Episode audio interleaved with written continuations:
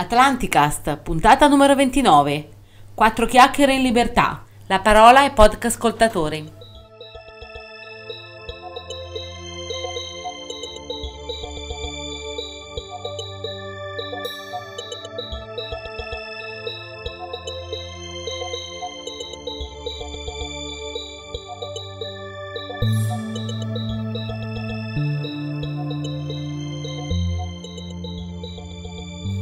Saluto atlantideo da Paolo E un saluto lemuriano da Eugenio. ed eccoci qui di nuovo. Ancora non ho prenotato le mie vacanze per la Francia come invece avevo, mi ero ripromesso di fare nella precedente puntata.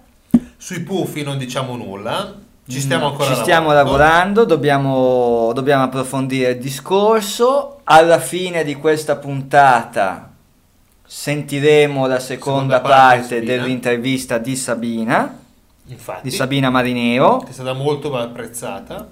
Sì, abbiamo ricevuto molti commenti positivi e molte, molte curiosità rispetto e noi abbiamo indirizzato chiaramente al sito e all'autrice e proprio per questo, proprio per tutti i commenti che abbiamo ricevuto, le domande che continuiamo a Sì, ricevere sì, e non, che... non solo relativamente all'ultima puntata, No, no, ma in generale, e che ci troviamo a rispondere via mail piuttosto che sui nostri profili Facebook, che ricordiamo, che è un po' che non li ricordiamo. nella scorsa puntata abbiamo detto Per cui ricordiamo di- in questa occasione Atlanticas.com il nostro sito atlanticast.blogspot.it, il blog dove vengono riprese le scalette di tutte le puntate, compresa questa e quella che abbiamo pubblicato la volta scorsa, Abbiamo il gruppo Twitter, Facebook, abbiamo Facebook. abbiamo Twitter, il mio sito www.progettatlanticus.net dove oltre a tutto il materiale eh, da cui attingiamo per realizzare gli argomenti delle puntate trovate anche tutti gli articoli e le informazioni per la futura conferenza che sarà il 6 giugno Perfetto. a Bologna alle ore 9 presso il circolo Il fossolo. il fossolo organizzato da Estene, dall'associazione Estene.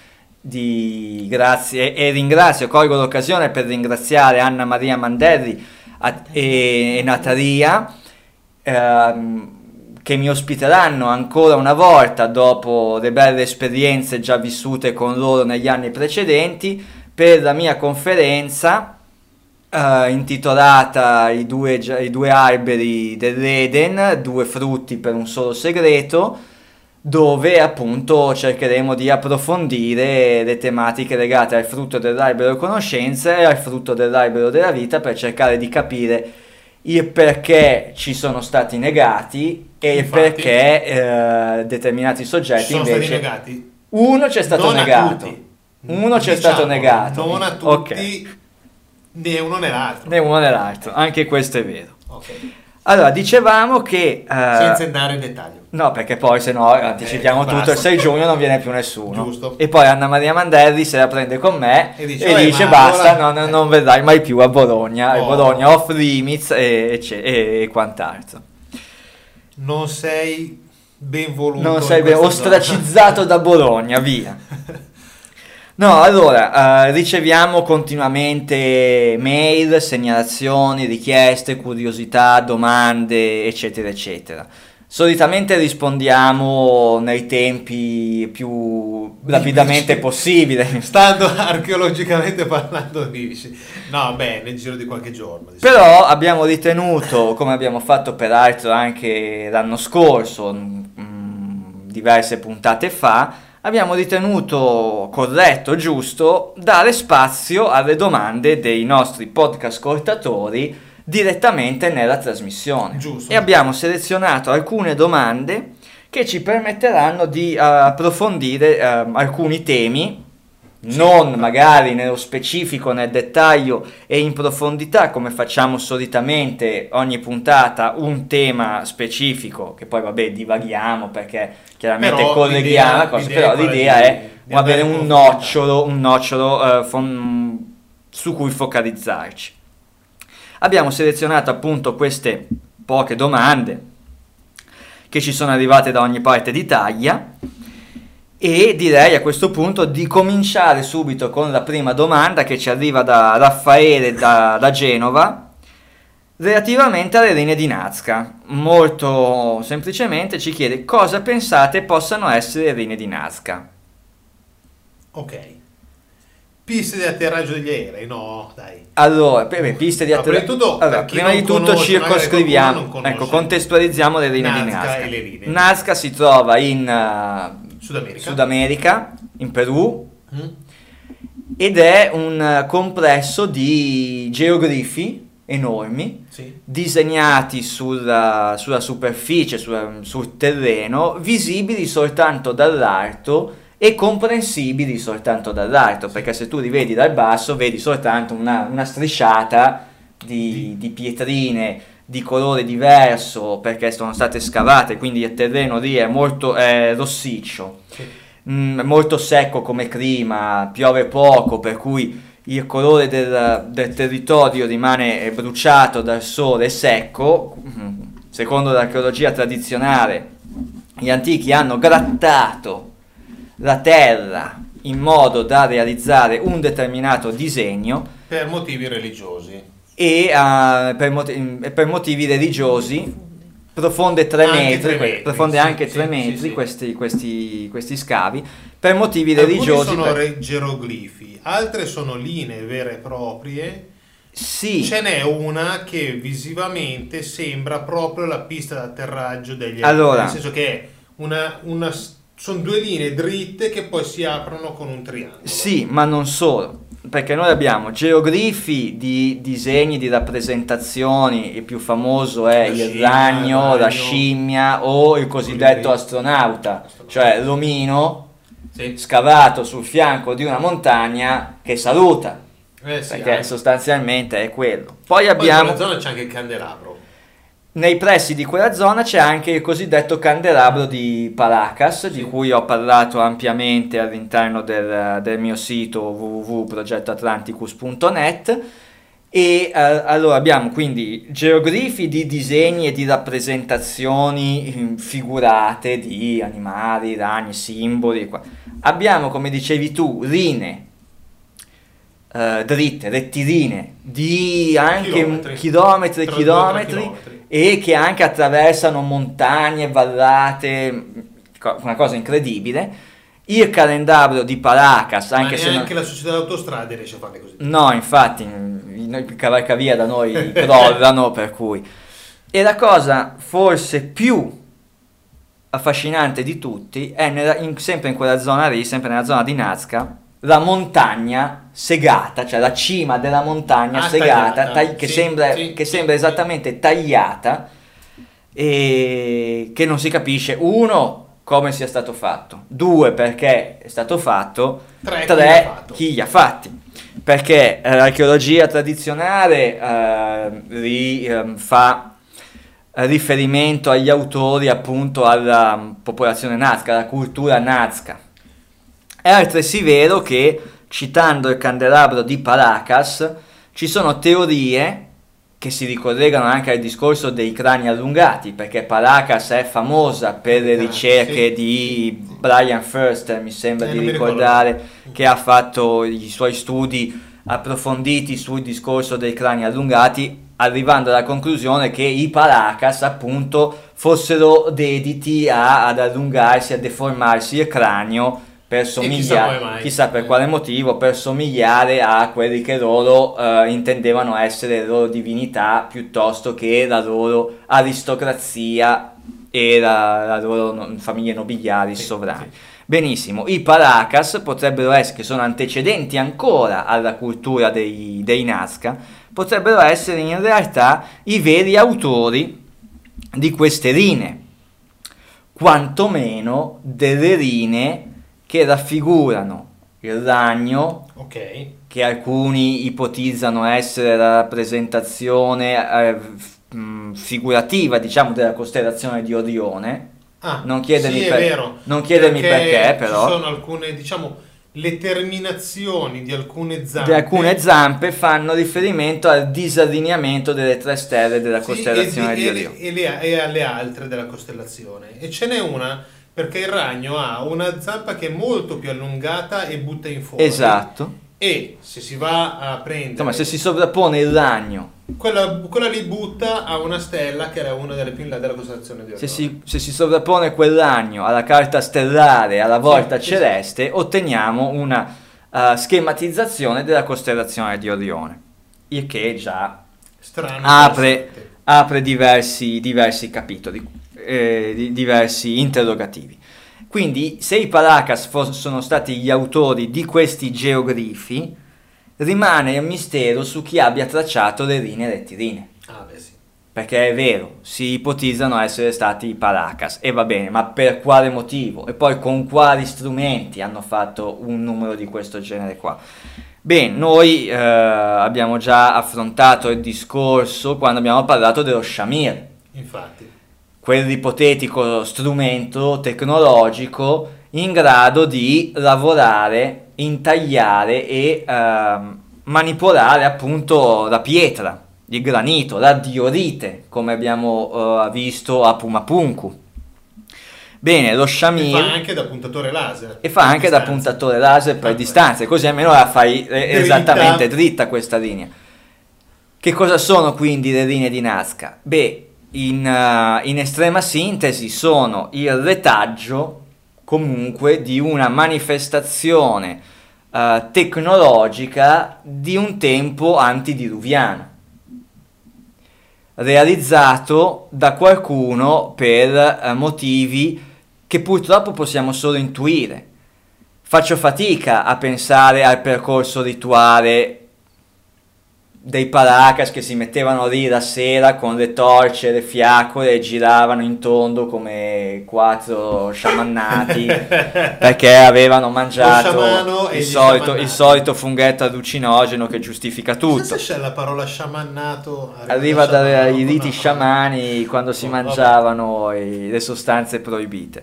Tutto è possibile, per carità, e- ed è giusto ed è corretto continuare a, a mantenere la porta aperta sia alle tesi borderline come quelle che proponiamo noi, sia anche all'archeologia tradizionale che non è che è sempre stata, che è sempre fallace, cioè No, no, no, no, anzi. è importante sempre riconoscere il giusto valore Però una E- persona comune che con l'aereo sorvola queste Le zone di Nazca le hanno scoperte solo non dice, ah beh sì, è ovvio, è Eh, normale cosa che normale di questo lo mondo. guardo ma non mi colpisce. Eh, sono delle Eh, cose rimango- che colpiscono e lasciano un dubbio. Sì, soprattutto quando la prima volta che prendi l'aeroplanino o vedi sul fianco della montagna uno che ti saluta. Cioè, allora, puoi dirmi tutto quello che vuoi, ma se uno ha disegnato sul fianco della montagna uno che saluta, è perché era rivolto, cioè era un messaggio che era rivolto a qualcuno che di sopra ci doveva passare. Vabbè sì. E allora non è così assurdo pensare che la pista di atterraggio che citavi tu prima, che poi si allarga, non fosse realmente una pista, non fosse realmente la pista di atterraggio dei Vimana, perché l'Anunnako dell'epoca si spostava dall'India per andare in villeggiatura in Sud America. Gli serviva la pista a Gli serviva la pista di atterraggio dello shuttle. track. Track o del Vimana. Perché? Non perché andava in villeggiatura l'Anunnako, ma perché effettivamente il Sud America, se eh, rientriamo un attimo nell'ottica della missione Terra Anunnaka, così come ce la raccontava Sitchin, dello sfruttamento minerario, e beh ci sta, perché quella zona lì è straricca di risorse minerali e naturali. Sì, Anzi, c'era chi diceva che ehm, nei dintorni di Nazca, e mi sembra che fosse Quartare coi capelli tutti sparati vero. nella Eh, trasmissione il, Enigmi eh, Alieni, coso, Zucaros, sì, Zucaros, il, Che il figlioccio, diciamo, il figlioccio di von Däniken. che sta portando avanti tutto il lavoro di von Däniken inizialmente. Esatto, infatti credo che eh, la notizia, cioè l'informazione venisse proprio dal, dai lavori di ricerca di von buon ovvero che in- nei dintorni di Nazca, o comunque che, che nei dintorni di Nazca, o comunque in quella zona del Perù, ci fosse un campione sostanzialmente di eh, tutti i minerali presenti sulla Terra. Quindi Ah, poteva ah. essere anche un laboratorio, o perché Ok, no? ok. Senza dimenticare che in fondo al Perù c'è il lago Titicaca, Ah beh sì, sì, sì, sì. c'è Tiwanaku, c'è Pumapunku, che è il cantiere in cui venivano lavorati e realizzati quegli enormi blocchi H finemente lavorati con quell'accidente di Shamir o con qualsiasi altro strumento che realizzava tagli perfetti, fori, eccetera, Ci sono i eccetera. fori della valle... I fori di Valle Pisco, che sarebbero già che sarebbero un'ulteriore testimonianza dell'applicazione e dell'utilizzo di questo fantomatico Shamir che conosciamo per, eh, grazie alla tradizione de- mh, midrashica ebraica, cioè del Sì. midrash, eh, della tradizione orale culturale ebraica. Per cui le linee di Nazca sembrano essere effettivamente una firma di una popolazione antidiluviana che ha, reali- che ha realizzato un qualcosa in quell'area di cui oggi ci sono rimaste soltanto le fondamenta, le basi, la pista d'atterraggio, magari di fianco c'è la torre di controllo, però la torre Beh, di controllo è sparita. L'hangar. Sì, sì, sto pensando all'hangar, infatti. L'hangar, dove dentro c'era il Vimana. Solo che l'hangar, dopo migliaia di anni, si è dissolto, si è distrutto, si è polverizzato, eh, si è consumato. La qua è pista rimasto. è rimasta. O Sto- meglio, il segno della pista. Sì, Magari era pure asfaltata. boh. No, stavo ragionando. A livello mondiale ci sono altre aree che hanno delle linee tipo linee? A me non vengono in mente. Di c'è no, di geoglifi ce ne, sì, di ce ma ne sono tanti. di geoglifi ce ne sono diversi disseminati Cioè, in così giro per tanti la che terra. dall'alto ne vedi così tanti. non della grandiosità e della complessità di Nazca, Punto. però ci sono geoglifi in Kazakistan, Ok. ci sono geoglifi in, eh, nella penisola arabica, mi sembra di ricordare. Ma disegnati, diciamo, con, con quella... Strum- come si può dire? Chiamiamola strumentazione, chiamiamo stile, cioè, chiamiamolo quel- stile, quel sì, con eh. quello stile, sì. Eh. Di geoglifi ce ne sono diversi, diversi in giro per il mondo. Poi ovviamente, eh, chiaramente i geoglifi che sono rimasti sono quelli nelle aree desertiche, Eh, infatti, ovvero dove poi- chiaramente eh, la natura non ha mm, riconquistato il territorio. Cioè, se c'era un geogrifo disegnato sotto la foresta amazzonica, adesso c'è la c'è. foresta amazzonica e non lo vedi più. Se c'era un, un geogrifo disegnato mh, nel deserto del Sahara su una spianata rocciosa, adesso è ricoperto da sabbia e non lo vedi più. Sì, sì, sì. Di conseguenza eh, non è escluso che, chiamiamole eh, luoghi di atterraggio, fossero diversi nel, nel mondo. D'altronde, se immaginiamo un popolo viaggiante, tecnologicamente avanzato, come poteva essere quello atlantideo, antidiluviano, che si spostava coi Vimana, e i Vimana, eh, coi Vimana si spostavano dalla Mesopotamia all'India, all'Australia, al Sud America e avevano magari bisogno di questi geoglifi che orientavano il Vimana.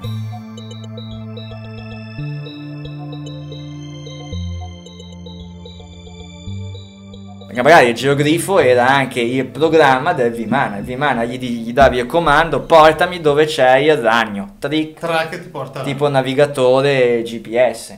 Ora stiamo volando Sì, no, altissimo altissima. come è nostro solito. Oltre Marte.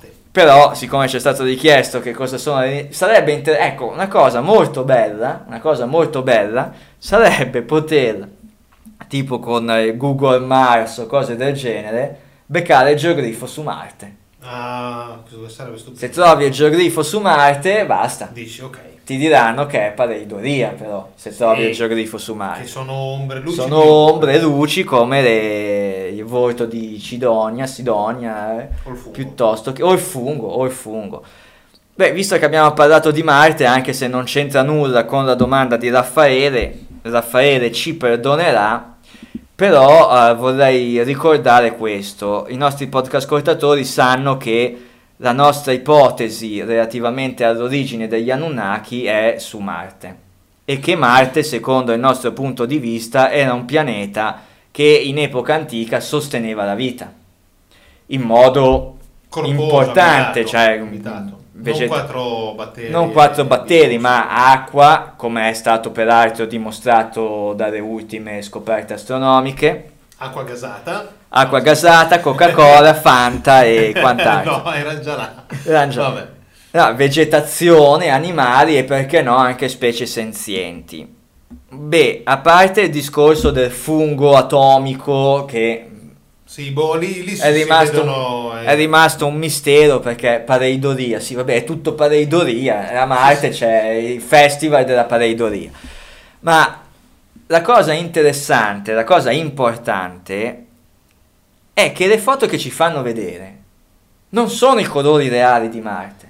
non sono mai stati. Non sono mai stati i colori reali di Marte. Oggi abbiamo foto ad alta risoluzione dove abbiamo tracce di atmosfera che secondo alcuni dati sec- sarebbe anche più densa di quello che ci hanno sempre raccontato. Ma se l'atmosfera di Marte è più densa di quello che ci hanno raccontato, ancora oggi è molto più simile alla Terra di quello che ci hanno sempre raccontato. Vabbè, sì, quello sì. Beh, lo stesso colore rosso. Cioè, quando vediamo le foto che c'è il, so- il- il territorio, il terreno rosso fuoco e il cielo anche rosso come se fosse una tempesta di sabbia, in realtà non è È così. un filtro rosso. che È un filtro applicato. rosso che hanno sempre applicato per raccontarti la storiella del pianeta rosso. Ma mi domando, ma Perché noi da qua vediamo Marte lo vediamo rosso. Se lo guardo col, col, cano- col telescopio lo vedo rossiccio. ma se gli fai le foto, No. ma non No, lo è so. Per questo che loro hanno, secondo me, fin Sì, dall'inizio. ho capito, ma se i colori non sono quelli, perché me l'hai voluto raccontare? Perché me l'hai voluto dipingere rosso? Perché non eravamo pronti ad accettare il fatto che il cielo su Marte è azzurro? Può essere.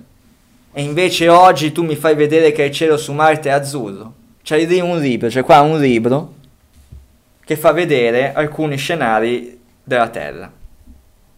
In tutti il cielo. In è tutti il cielo è azzurro. più o meno, più o meno azzurro. scuro. Ecco, se noi guardiamo alcune foto su- di Marte pubblicate recentemente, noi vediamo il cielo azzurro, non azzurro come azzurro terzo d'estate, ma lo vedi azzurro, non lo vedi rosso.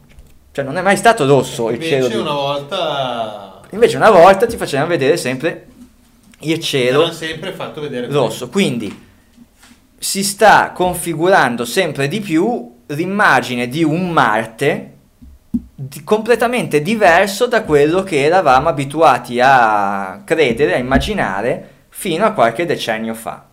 Perché? Mi domando io. Questa volta non sono, non sono i podcast ascoltatori a fare la domanda a me, sono io che faccio la domanda ai podcast ascoltatori. Perché? Proviamo un attimo a riflettere su questo. Perché non vorrei che ci fosse anche la possibilità di un secondo fine mm, un po' inquietante. Eh, ovvero, Ovvero, notizia di qualche settimana fa, per chi sente la puntata oggi. In Africa, non c'entra nulla con le puntate dei podcast ascolta- con le domande dei podcast ascoltatori ai quali poi ci ricolleghiamo, però mi preme eh, raccontare questo aneddoto e dare questo spunto di riflessione un attimo ai podcast ascoltatori. In Africa è andato un turista, cioè un turista che eh, vuoi per caso, vuoi per volontà, vuoi per colpa, vuoi per dolo, era vestito come Gesù Cristo nell'iconografia classica di Gesù Cristo e i neri del villaggio che ehm, a dispetto del luogo dove uno pensa sono tutti quanti musulmani erano cristiani hanno visto Gesù Cristo e hanno pensato che fosse tornato Gesù Cristo si sono buttati in ginocchio. si sono buttati in ginocchio e l'hanno riempito di doni, preghiere, osannato e quant'altro perché vabbè, la foto si vede, sembra Gesù. Ora, Quando lui ha detto non è vero, l'hanno linciato. no, beh. Ora, non so se sia stato, come alcuni pensano, uno scherzo. Può essere. la promozione di un film, quello che vuoi. Però a prescindere Una da cosa questo, virale. una cosa virale, però a prescindere da questo, io, eh, cioè, mi ha fatto riflettere su, su questa cosa, il culto del cargo, alla Mhm, fine. sì, cioè, stavo ragionando un- uno pseudo culto del cargo. Allora arriva Gesù e tutti i neri, perché vabbè, eravamo in Africa, gli offrono doni e quant'altro perché hanno detto, oh, finalmente è tornato il Messia. Che bello. Lui chiaramente dice, no, io sono un turista. Ma se avesse detto sì, sono il Messia e la stampa locale avesse pompato l'idea che quello fosse stato veramente Gesù, il ritorno del Messia, in una comunità chiusa, senza accesso all'esterno, a fonti esterne, come sarebbe andata a finire? Che i neri, si sare- si sarebbero- che i neri del villaggio si sarebbero convinti che quello era realmente Gesù Cristo, il Messia? Magari supportato da tecnologie, ologrammi, fa vedere gli angeli e cose del genere? Come sarebbe andata a finire se non avessero rivelato ai membri del villaggio che quello non era il Messia? Punto di domanda. E quindi tu vai a ritroso nel tempo. No, io estendo il tutto e passo dal piccolo villaggio al mondo intero progetto Bluebeam. Ok, ok. Spiega un po'. Il progetto Bluebeam era una teoria che andava di moda qualche anno fa in certi ambienti complottisti e cospirazionisti, secondo il quale attraverso le tecnologie sconosciute, segrete, occulte e quant'altro, ARP compreso, eh, l'intera volta del cielo, cioè il cielo, potesse essere utilizzato come schermo per proiettare ologrammi, roba finta, cose false, cose del genere, per ehm, raccontare dell'invasione aliena attraverso la proiezione olografica di astronavi Che che in realtà non erano astronavi ma erano solo disegni che però arrivavano, minacciavano il mondo e la venuta del Messia che salvava il mondo Ok. che proietti l'immagine di Gesù nel cielo e tutti quanti, ah, è tornato Gesù. Gesù perché ci facciamo riferimento un attimo alla cultura cattolica, cristiana, che è più, un attimo più vicina a noi. Ma chiaramente quello sarebbe falso, sarebbe, sarebbe il cosiddetto anticristo, il falso messia. Ok. Ok, ma il paragone tra la piccola comunità dell'Africa, che vede il turista abbigliato come Gesù e che sembrava Gesù e si rivolge a Gesù convinti che, siano- che sia tornato il Messia, a me ha lasciato pensare. Ovvero, se fosse davvero, adesso facciamo finta che il progetto Bluebeam non sia soltanto una folle idea cospirazionistica, ma potesse essere realtà, o che comunque domani, dopo che ti hanno fatto capire che Marte in realtà era un pianeta adatto alla vita, ti dicono Ti fanno arrivare giù un'astronave. ti fanno arrivare giù l'astronave o ti dicono sì, è tutto vero, il dio alieno dei pittogrammi dei murales di Denver e, e quindi la realizzazione del nuovo ordine mondiale. Alla fine la parusia, ovvero la venuta del Messia, questa valenza messianica che viene data a determinati personaggi, Gesù compreso, che poi è una cosa propria delle religioni abramitiche, la visione messianica del, del- I nativi americani non c'avevano il Messia. Beh no, non è vero, perché se pensiamo agli Opi, anche loro gli tornavano i Cacinas, sarebbero tornati i Cacinas. Alla fine anche loro avevano qualcuno che doveva tornare alla fine dei tempi. In Sì, realtà però- ce l'hanno un po' tutti questo concetto. Non come salvatore, ma come chi ci ha creato torna qua. Sì.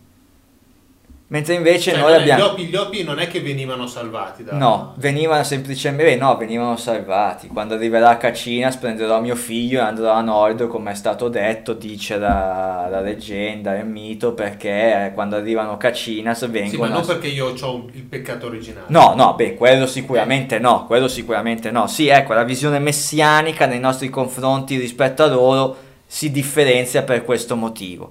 Comunque a me ha, lasciata- ha lasciato pensare perché non vorrei che tutto sto casino che stanno facendo sulla Terra, terza guerra mondiale, minacce di qua, minacce di là, aerei che vanno giù, Yemen bombardato, l'Ucraina sempre che siamo sul chi va là, allarmi nucleari, Un po' di kamikaze a destra manca. un po' di kamikaze a destra manca, non siano propedeutici alla manifestazione ultima che sarebbe in realtà l'arma più segreta, l'arma più potente in mano al nuovo ordine mondiale.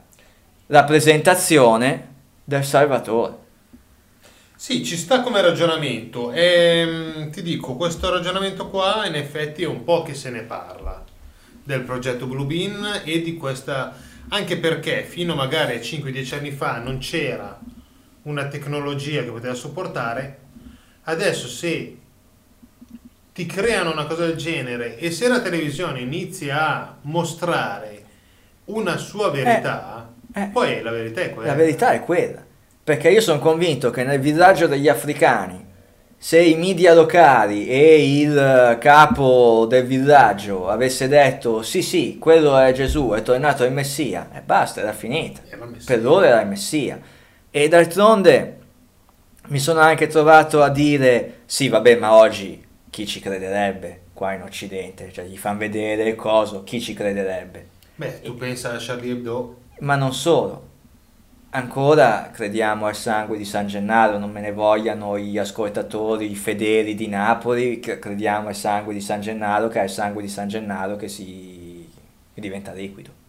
sì. O crediamo che il dito che O c'è a. Milano, a Milano di, in Santa Rita, che quel dito sia il dito di Santa Rita. Cioè, ok. per sì, cui sì. non è così difficile credere. E con qualche stratagemma sappiamo benissimo che puoi far credere quello che vuoi a chi vuoi. E lo dimostrano anche quelle trasmissioni che fanno vedere su Sky, dove fanno vedere i trucchi degli i trucchi, non i trucchi, eh, gli illusionisti. Le magie degli illusionisti, ma non solo, fanno vedere anche in quella trasmissione che si chiama Cosa ti dice il cervello, Ah, sì, ok. la capacità della manipolazione che chiunque che conosca qual- i rudimenti, che conosca il funzionamento della psiche del cervello, riesce a fare. La conformazione alla massa, tutte quelle cose lì. In realtà manipolare le coscienze dell'uomo non è così difficile come si pensa. Beh, e in basta- questo bisogna stare, secondo me, molto basta vigili pensare- e molto attenti. Basta pensare a... mm, come si chiamano? Le pubblicità che adesso sono, sono diventate fondamentalmente illegali. Però negli anni 60 c'era Messaggi la frequenza, subliminali. il messaggio subliminale fatto con delle frequenze che l'udito non sente, cioè non sente, percepisce, Percepisce, ma ma non non- interpreta esatto. in maniera conscia, ma vengono interpretate in maniera inconscia, oppure, non so, il- anche nei film, no? Eh, alcune, alcune aziende di bevande lo usavano, il fatto, mi sembra in via col vento, che c'è una serie di fotogrammi, non so se è leggenda in realtà, Sì, no, no, è vero, è vero, è fotogrammi vero. alla fine dell'albero morto rispetto all'albero in fiore che ti fa venire da piangere. Ti- esatto, esatto. Quindi queste cose Quindi- qua la persona normale non lo sa. No, perché il tuo occhio lo vede, no? cioè no- non, non realizzi cosa ti stanno facendo vedere, ma il tuo cervello sì e quindi ci rimani, Eh. ci rimani sotto, come si Sì, dice sì, in gergo. E cose. Quindi un argomento di riflessione su cui vorrei che i podcast ascoltatori ragionassero un attimo per alzare l'asticella dell'attenzione nei confronti di determinate notizie, determinate informazioni, ovvero aumentare sempre la capacità di discernimento. Perché attenzione che la capacità manipolatoria di certi personaggi, del player C, tanto per rifarci a O di chi ci sta. Sì, eh, chi ci sta dietro, è, è molto più potente di quello che possiamo pensare. Perfetto. Seconda domanda. Ok. Domanda di Roberto da Firenze. Perfetto. Ci chiede, ma come mai nel podcast non parlate mai di criptozoologia? Ok, che cos'è la criptozoologia? Dicesi criptozoologia. Dicesi criptozoologia, eh, tutta quel ramo di ricerca alternativa, di ricerca borderline che fa riferimento a mm, Animali. animali misteriosi, animali misteriosi come possono essere le sirene, eh, le chimere, quindi gli incroci, Sì, sì, te- il ciupacabra per esempio, che and- anche questo andava di moda un po' di anni fa, ne parlò anche la puntata di un paio di puntate di X-File, mi sembra di ricordare, Sì. e anche lo Yeti, Che forse e- ritorna con sei episodi. grande, non vedo l'ora. E anche lo Yeti e Bigfoot rientrano nell'ambito della, della criptozoologia. Beh, Allora, perché non ne abbiamo mai parlato? Un po' perché eh, non si confà troppo bene, a- non aderisce molto bene alle teorie che portiamo Sì, avanti, non è archeologia anti- misteriosa. non è molto archeologia misteriosa e non si collega così eh, direttamente magari ai temi che parliamo, in cui parliamo di Atlantide, di civietanti diluviane e cose del genere, se non nella misura in cui si può ipotizzare che eh, queste, queste chimere, queste- questi Sì, esseri questi misteriosi, animali strani. Possano essere il risultato dei primi esperimenti genetici fatti dagli ingegneri genetici Anunnaki quando centinaia di migliaia di anni fa si misero in testa di voler realizzare il sapiens a loro immagine e somiglianza che li potesse servire nelle, nelle- nelle faccende Sì, mi quotidiane. viene in mente il Minotauro, mi viene in mente il, cos'è, il Sagittario. il Minotauro, il Sagittario, il Cerbero, perché anche il Cerbero il cane a tre teste, uno potrebbe Anche, essere, anche, anche, potrebbero le- essere, come si- le strie, no? Come si chiamano?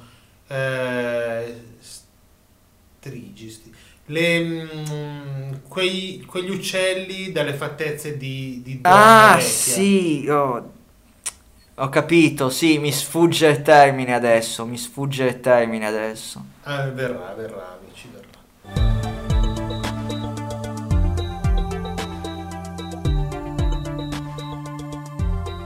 Quindi eh, esperimenti genetici, i primi tentativi di manipolazione genetica che gli Anunnaki avevano realizzato ai tempi e che poi sono rimasti lì. Però un attimo stona perché cioè, se io realizzo un esperimento genetico che non va a buon fine, non lo lascio proliferare nel, nel mondo, lo cestino. Eh, L'unico che ha proliferato è stato il Sapiens perché era quello che ai loro occhi era riuscito bene. eh, vede che l'altro via via si è estinto. Oppure, oppure l'altro si è estinto, oppure come lo Yeti e il Bigfoot sono rami evolutivi che sono andati avanti per conto loro. Oppure stavo ragionando. Allora, sullo Yeti e il Bigfoot ti do ragione, nel senso che comunque oh, sono- ci sono testimonianze attuali che eccetera. Io eccetera, il Bigfoot, no? perdonami se ti interrompo, l'ho sempre interpretato come un ominide, Mm. un ominide che ha seguito il suo percorso evolutivo e se ne vive tranquillo nel bosco. Cioè un, un Sì, retaggio sì, del Pleistocene, un retaggio della fauna del Pleistocene a metà tra il Sapiens creato per ingegneria genetica e eh, l'Erectus Heidelbergensis eh, sul quale si è impiantato il, Sì, sì, Che sì, qua- sì. l'evoluzione in buona sostanza di quelli che erano i giganti e così anche lo Yeti. L'evoluzione di Sasquatch, quelli che erano i... l'evoluzione naturale di quello che erano nel Pleistocene, nella fauna naturale del Pleistocene, i gigantopitechi e i megantropi, vero. che si sono... che poi nel corso dei, dei, dei secoli, dei millenni, anzi delle decine di migliaia di anni, si sono evoluti in quello che è il Bigfoot in Nord America, lo Yeti eh, sull'Himalaya e chissà quanti altri tipologie che vivono nelle foreste tranquilli e beati senza che l'uomo ne sia a conoscenza, perché comunque non dobbiamo dimenticare che di specie animali ne saltano fuori così. Sì, Cioè, non è che conosciamo tutte le specie animali esistenti nel mondo. Sono convinto che nella foresta amazzonica c'è l'ira di Dio ancora che non sappiamo tra insetti, mammiferi, bestie sicuro.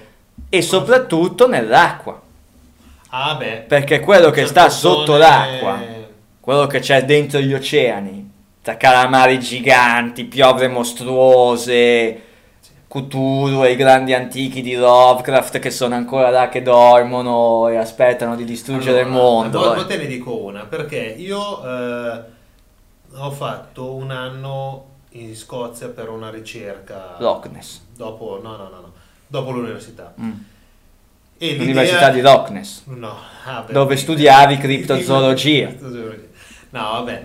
Ehm, la ricerca, all'interno della ricerca fatta da noi di ingegneria e da quelli eh, di, di- di zoologia era di fare tutta una serie di attrezzature, tra cui anche telecamere, e andare, e siamo andati con una nave per una quindicina di giorni al largo dell'Irlanda, a 2000 metri di profondità, far scendere giù un, eh, una specie di, diciamo, di, di treppiedi gigante, no? una specie di sonda grossa, con telecamere accese, eccetera, e con tutta una serie di meccanismi che dopo tot tempo si gonfiavano dei palloni e risalivano Mhm. alla superficie. L'abbiamo fatto, tornati su e quando erano giù ogni tot tempo partiva la telecamera, faceva una decina di secondi di filmato, si spegneva, dopo tre ore ripartiva, una cosa di questo Sì, mm, come quelli che mettono nelle foreste o per fare i documentari dei- degli animali selvatici. E allora torna su e ci vediamo il filmato. Schermo nero, no, per, per un po' che Per andiamo avanti, tac. E a un certo punto è partito un filmato dove c'era un ragno enorme, pelosissimo, grande come una, una sedia. Cioè, una cosa enorme. L'abbiamo vista per quei... so- cioè, vi- a 2000 a metri, 2000 di metri di profondità. profondità. Diciamo era un granchio, dalle fattezze, però un granchio, Un granchio peloso. nero, peloso, come se fosse un ragno. L'abbiamo visto per quei... Di una dimensione grande come una sedia, cioè una enorme. Grosso, bello grosso. Ci sono granchi giganti, Sì, quello sì. così, no? Sì, sì, certo. Niente. Quindi, Siamo rimasti tutti impietriti, soltanto che è l'unico filmato che abbiamo avuto perché poi dopo non si è più visto. ovvio, vabbè, quello sarà andato per i cavoli suoi, è passato di lì, ha visto cos'è Ah. sta roba qua, vabbè, me ne vado, Me ne vado, tranquillo no. e beato. Quindi tu pensa che cosa c'è in giro, in giro per gli oceani. Però dall'altra parte a me vengono in mente, sempre sul discorso criptozoologia, e Perseo mi sembra che fosse, il cavallo alato, Pegaso. Pegaso, no? che però veniva utilizzato, non era Perseo che c'era salito... Sì, eh, sì, ok. sì, sì, sì. Quindi il cavallo alato, che viene visto nella leggenda come il cavallo alato che viene utilizzato dal semidio. Esatto, che deve sì, perché alla fine Perseo, chi per esso era Però- comunque un semidio, sì. Però chi ti dice che non sia invece una cosa tecnologica? Beh, infatti io ho sempre immaginato più che altro molti, l'idea del Pegaso animali- come cavallo alato, era come l'indiano che vede il treno, lo chiama cavallo di ferro. Io vedo una roba che vola, non so identificarlo con il linguaggio, il lessico vedo che della ha mia delle cosa. zampe di atterraggio, Eh, delle e ali. dico, quello è un cavallo alato. Come Vimana si dice che è l'uccello di, di ferro e quant'altro. Infatti il serpente... Ma anche il tappeto volante alla fine, il serpente piumato, il tappeto, il tappeto, il tappeto volante dei miti di, delle mille e una notte. Non c'entra niente con la criptozoologia, ma anche quello. Tappeto volante, che roba è un tappeto volante? Una roba che vola comunque. Ma infatti... Una piattaforma, una piattaforma volante. magne- che, che- che- che si muove grazie alla levitazione magnetica. Ma infatti adesso mi fai pensare, molte rappresentazioni che avevamo visto alla conferenza di Enrico Baccarini sulla parte della Valle dell'Indo erano proprio dei tappeti I volanti. tappeti volanti, sì sì. Eh, è Da, da mitologia persiana, quindi quell'area lì comunque. Mentre altre due cose, sempre sulla criptozoologia veloci. Chupacabras, Sì, l'esperto italiano di Chupacabra. di Chupacabras migliore che c'è, Franco Almacolle. Mm. Ha fatto il libro su Due Chupacabras parole su lui. che non ho qua, non mi ricordo eh, come si chiamava, Mo- dopo lo cerchiamo. Predatori di sangue. Predatori, Predatore di di sangue. sangue, il titolo. Aveva fatto Ok. questo libro. dove analizzava bene Tutta la casistica collegata al e Chupacabra. effettivamente, soprattutto in certe zone dell'America America Latina, questo fenomeno del chupacabras, ovvero succhiacapre, Sì. perché l'idea era eh, gli animali che venivano uccisi alla fine non avevano più il sangue. Eh, era una cosa strana. Qualcosa di strano. Beh, comunque qualcosa di strano. Contemporaneamente a quello c'era il ragionamento del tipo mutilazione animale, ovvero certi tagli che venivano fatti erano dei tagli che non erano fatti col coltello, quindi non era opera umana, ma erano Però erano precisi. Però erano precisi come se fossero i laser, O come sì. se fosse, eh, diciamo, ehm, fatto diventare a una temperatura tipo 50 gradi sotto zero, 100 gradi sotto zero Ah, e poi, tac. zac. Cosa, cosa E, e questo rientra però in una casistica più ampia di mutilazione animali che non è circoscritta solo al Sud America, ma che abbiamo frequenze dello stesso de- di questa fattispecie in tutto il mondo sostanzialmente, quello della mutilazione animale, che è, un che è una cosa che non è mai stata neanche questa spiegata. Non, si, cioè- non si sa. Non si sa. manzi uccisi così che non si capisce perché con quei tagli addirittura alcune delle teorie che cercavano di spiegare questo fenomeno non in un'ottica paranormale parlavano di vermi che cicatrizzavano le ferite in modo geometrico infatti su, anche su UFO Forum che invece è più avvezzo a queste tematiche paranormali si dice sì i vermetti vanno in giro con la squadra e il righello per cicatrizzare le ferite esattamente in maniera In quel modo. in quel modo. Mutilazioni animali che non so per quale strano motivo, ma mi hanno fatto venire in mente il discorso del passo dietro. Perché anche là gli aveva mangiata uno la lingua, all'altro gli occhi, Ah, ecco. per cui che possa Però essere... bisogna vedere come erano stati mutilati. No, non c'era una mutilazione, ma uno gli era sparita la lingua. Però questo parlare di mutilazioni animali mi ha fatto venire in mente questo discorso, perché se lo vogliamo collegare la mutilazione animale al fenomeno UFO e il passo dietro va al fenomeno UFO, potrebbe esserci una, una possibile correlazione tra le due cose, anche se non ho mai trovato una risposta che mi soddisfacesse relativamente al perché gli UFO dovessero praticare queste mutilazioni animali sui mari. Tirare su le mucche. Tirare su le tagliarle, mucche per buttarle- tagliare e ributtarle giù. Se ti vuoi fare una bistecca, Fatela tutta. fatela tutta. Cioè, oppure portatela via completamente sta, sta mucca. Non te ne frega niente che la trovano, va bene, ci sta.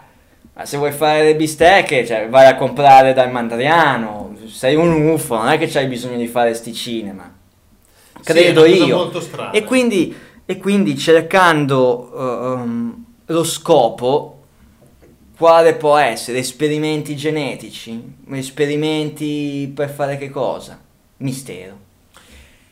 Poi l'altra cosa che mi viene, poi chiudiamo questa e passiamo alla domanda successiva, criptozoologia, l'unico caso, almeno quello che secondo me è il più, più eclatante Di criptozoologia? di criptozoologia vivente e non il, l'esserino trovato morto di 10.000 anni fa, tutto era grinzito Sì. così, ma qualcosa di vivente che è stato detto potrebbe essere criptozoologia, Sì. potrebbe essere una- un animale che non si sa bene Che cosa sia, sì. Filiberto Caponi, quello che lui ha visto, quello che lui ha fotografato, il Mazzamorello come lo chiama lui, perché in quelle zone vengono chiamate così certi personaggi della, diciamo, della leggenda. Quindi c'è un certo folklore C'è che un comunque folklore, alimenta, Ci sono i Monti Sibillini, c'è il Gran Sasso, cioè che ce n'è di rientra in casistica C'è UFO, la- mica da ridere. come si chiama? La, la, la, la, mm, eh, la Sibilla Cumana, mi sembra. Sì, sì, zona, sì, sì. Ecco.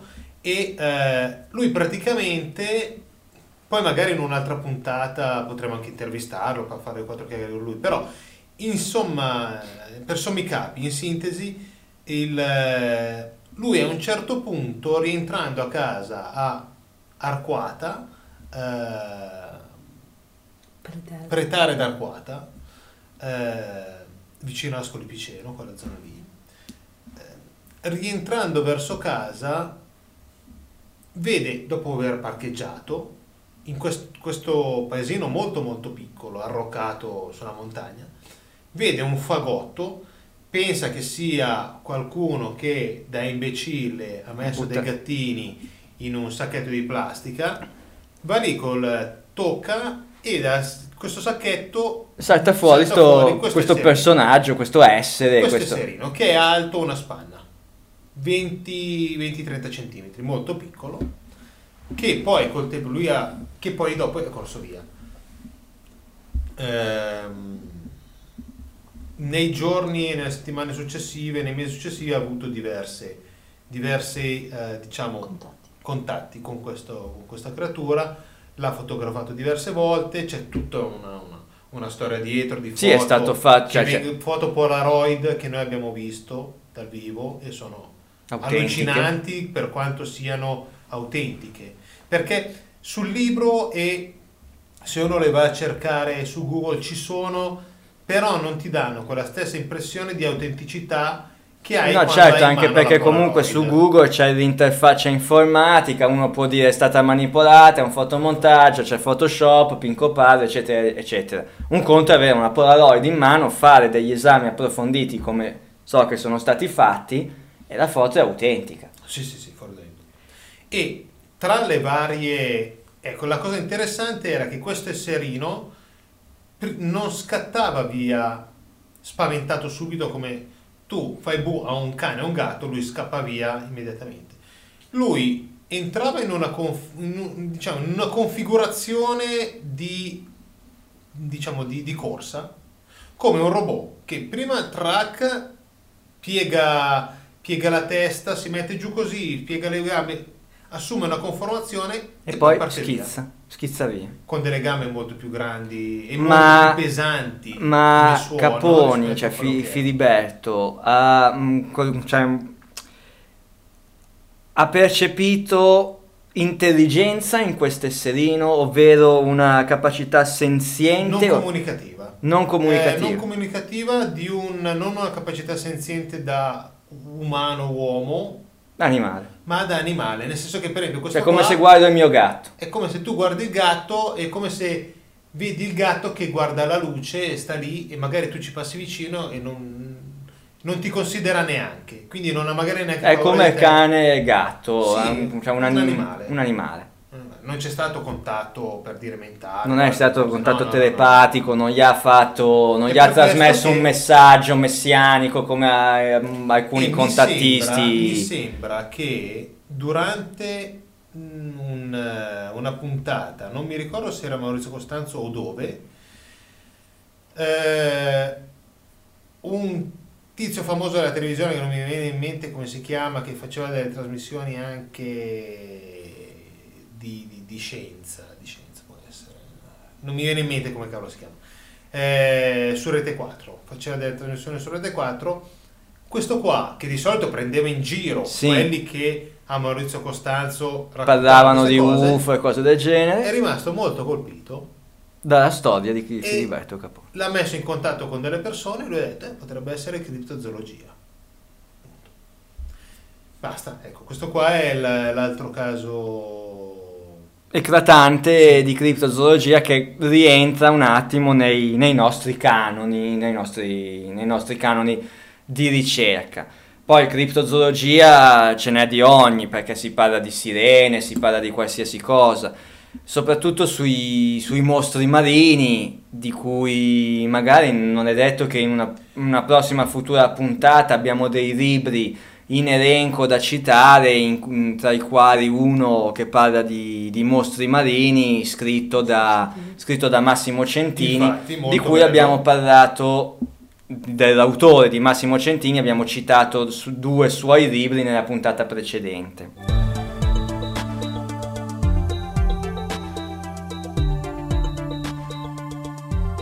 Passiamo alla terza domanda che ci arriva da Rossana da Lucca, la quale dice: Ho visto sul profilo del progetto Atlanticus su Facebook un po' di tempo fa un articolo sul Freud Ris collegato al discorso del GRAR.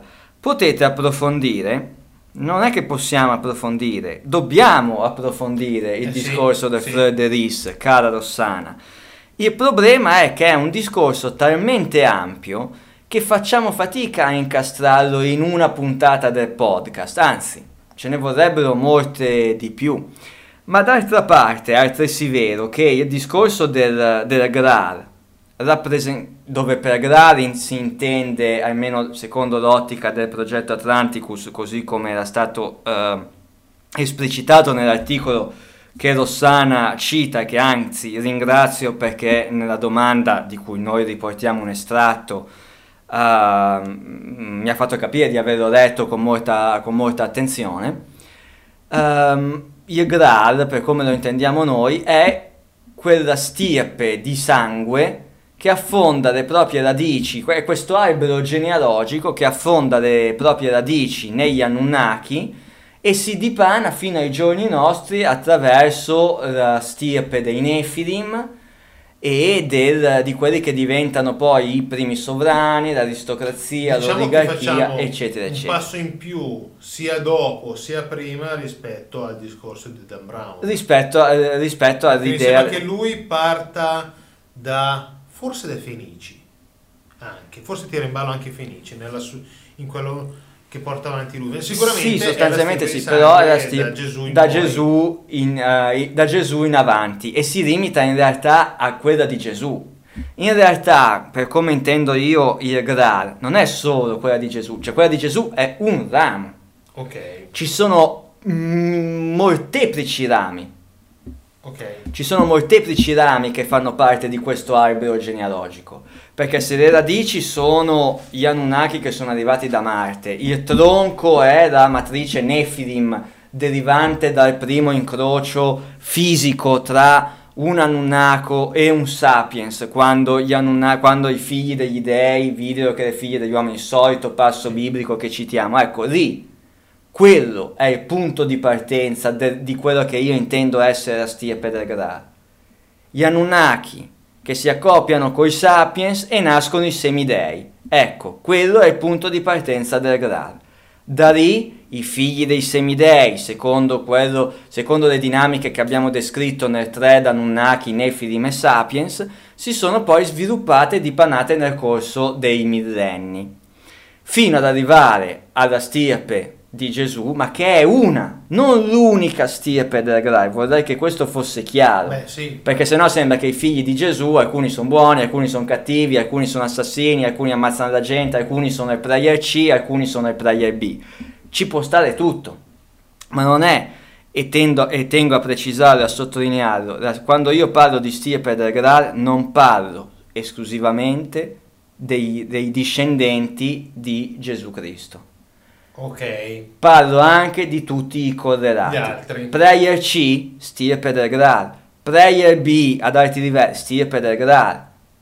Rothschild, stirpe del, stirpe del Graal, che arriva da un altro ramo, diverso da quello su cui si innesta magari il discorso di Gesù e di Giovanna d'Arco che abbiamo affrontato nella puntata precedente. Giovanna d'Arco, stirpe del Graal, perché no? Se è vero quello che abbiamo detto nella puntata, nella puntata precedente, anche lei faceva parte Eh sì. della stirpe del Graal, dove per stirpe del Graal si intende qualsiasi discendenza che possa fare riferimento ai Nefilim Ai e ai Nefilim. semidei derivanti, stirpe. rappresentato da che cosa? Da alcuni simboli che troviamo in araldica, tra cui appunto il fleur il Giglio. Sì. Giglio, che è simbolo di Francia, in senso lato, ma è anche il simbolo di Firenze. E stavo guarda. pensando, quello di Firenze È la e stessa quello cosa. di Francia sono la stessa, visivamente la stessa cosa, visivamente è la stessa cosa ed è il giglio che rappresenta la purezza, purezza di razza, Sì, sì, di razza. stirpe, di sangue, che non è la razza bianca, bionda con gli occhi azzurri che i nazisti su cui si sono esaltati, è la purezza di una determinata stirpe di sangue che può essere positiva, negativa, buona, cattiva, complottista, consapevolezza, questo non ha importanza. Il giglio rappresenta un'appartenenza a una stirpe reale, regale, sacra, come il sang reale, come il sacro graal. Che poi il giglio sia uh, del player B o del player C può essere di entrambi. Ovvero se io sono il portatore del giglio, significa solamente che sono portatore di una discendenza. Che poi io sia un complottista assassino che porta avanti il nuovo ordine mondiale, piuttosto che Player B. il player B che cerca di diffondere consapevolezza, entrambi siamo portatori del giglio, perché entrambi proveniamo da quei semidei di Quindi cui il giglio non, non deve essere visto come positivo. il, giglio, il simbolo del giglio non deve essere visto a mio parere come ah quello c'ha nello stemma araldico il giglio per cui è una brava persona oppure è un ne- negativo perché se no ci confondiamo e non riusciamo a capire la differenza tra il player B e il player C e Ok. su questo apro un, un'ulteriore parentesi di cui ho parlato in uno dei miei ultimi articoli, forse l'ultimo che ho Io ho pubblicato. messo dentro araldica Ballini, ma non vedo nessun. Non ne venuto fuori nessun giglio. No. Male, peccato. Peccato. Basta. Giusta osservazione. Eh, guarda. È giusta osservazione, giusta mai. ricerca, infatti. C'era, ma è stato tolto per, per mantenere tutto segreto. La stessa cosa, può darsi anche quello. La stessa cosa vale per altri simboli oltre al Fleur de Lis su cui dopo ricordami però che torno perché vale la pena. Vale la pena parlarne. Per esempio, tutti i simboli di matrice massonica, chiamiamoli così. Ok. la stella a otto punte, la stella di Ishtar, il baffometto, il, luci- il lucifero. Ne ho parlato giusto appunto in, una- in uno degli ultimi articoli, appunto forse nell'ultimo, quello intitolato Lucifero e il Ok, primo bugiardo. Sì, sì, sì. Ok. Eh, spesso si dice, ed è effettivamente vero, che tutti quanti questi qui adorano Lucifero. Il player C adora Lucifero. Certo che il player C adora Lucifero. Ok? Seguimi nel discorso. Sì. I complottisti dicono, ah, sono tutti satanisti assassini perché tutti quanti adorano i simboli facenti riferimento a Lucifero. Peccato che Lucifero e Satana siano due cose. Peccato innanzitutto che Lucifero e Satana siano due cose completamente diverse. In secondo luogo, Lucifero sta per portatore di luce, abbiamo detto. Quindi Lucifero uguale conoscenza. Faccio un passo Mentre indietro. Satana è l'opposto. Mentre Satana è l'opposto. Faccio un attimo un passo indietro. Spesso parlo durante i miei dibattiti, confronti, degli artisti pop contemporanei. Ok. E sappiamo benissimo che certe correnti complottiste Danno su tutto YouTube negativo. danno tutto negativo.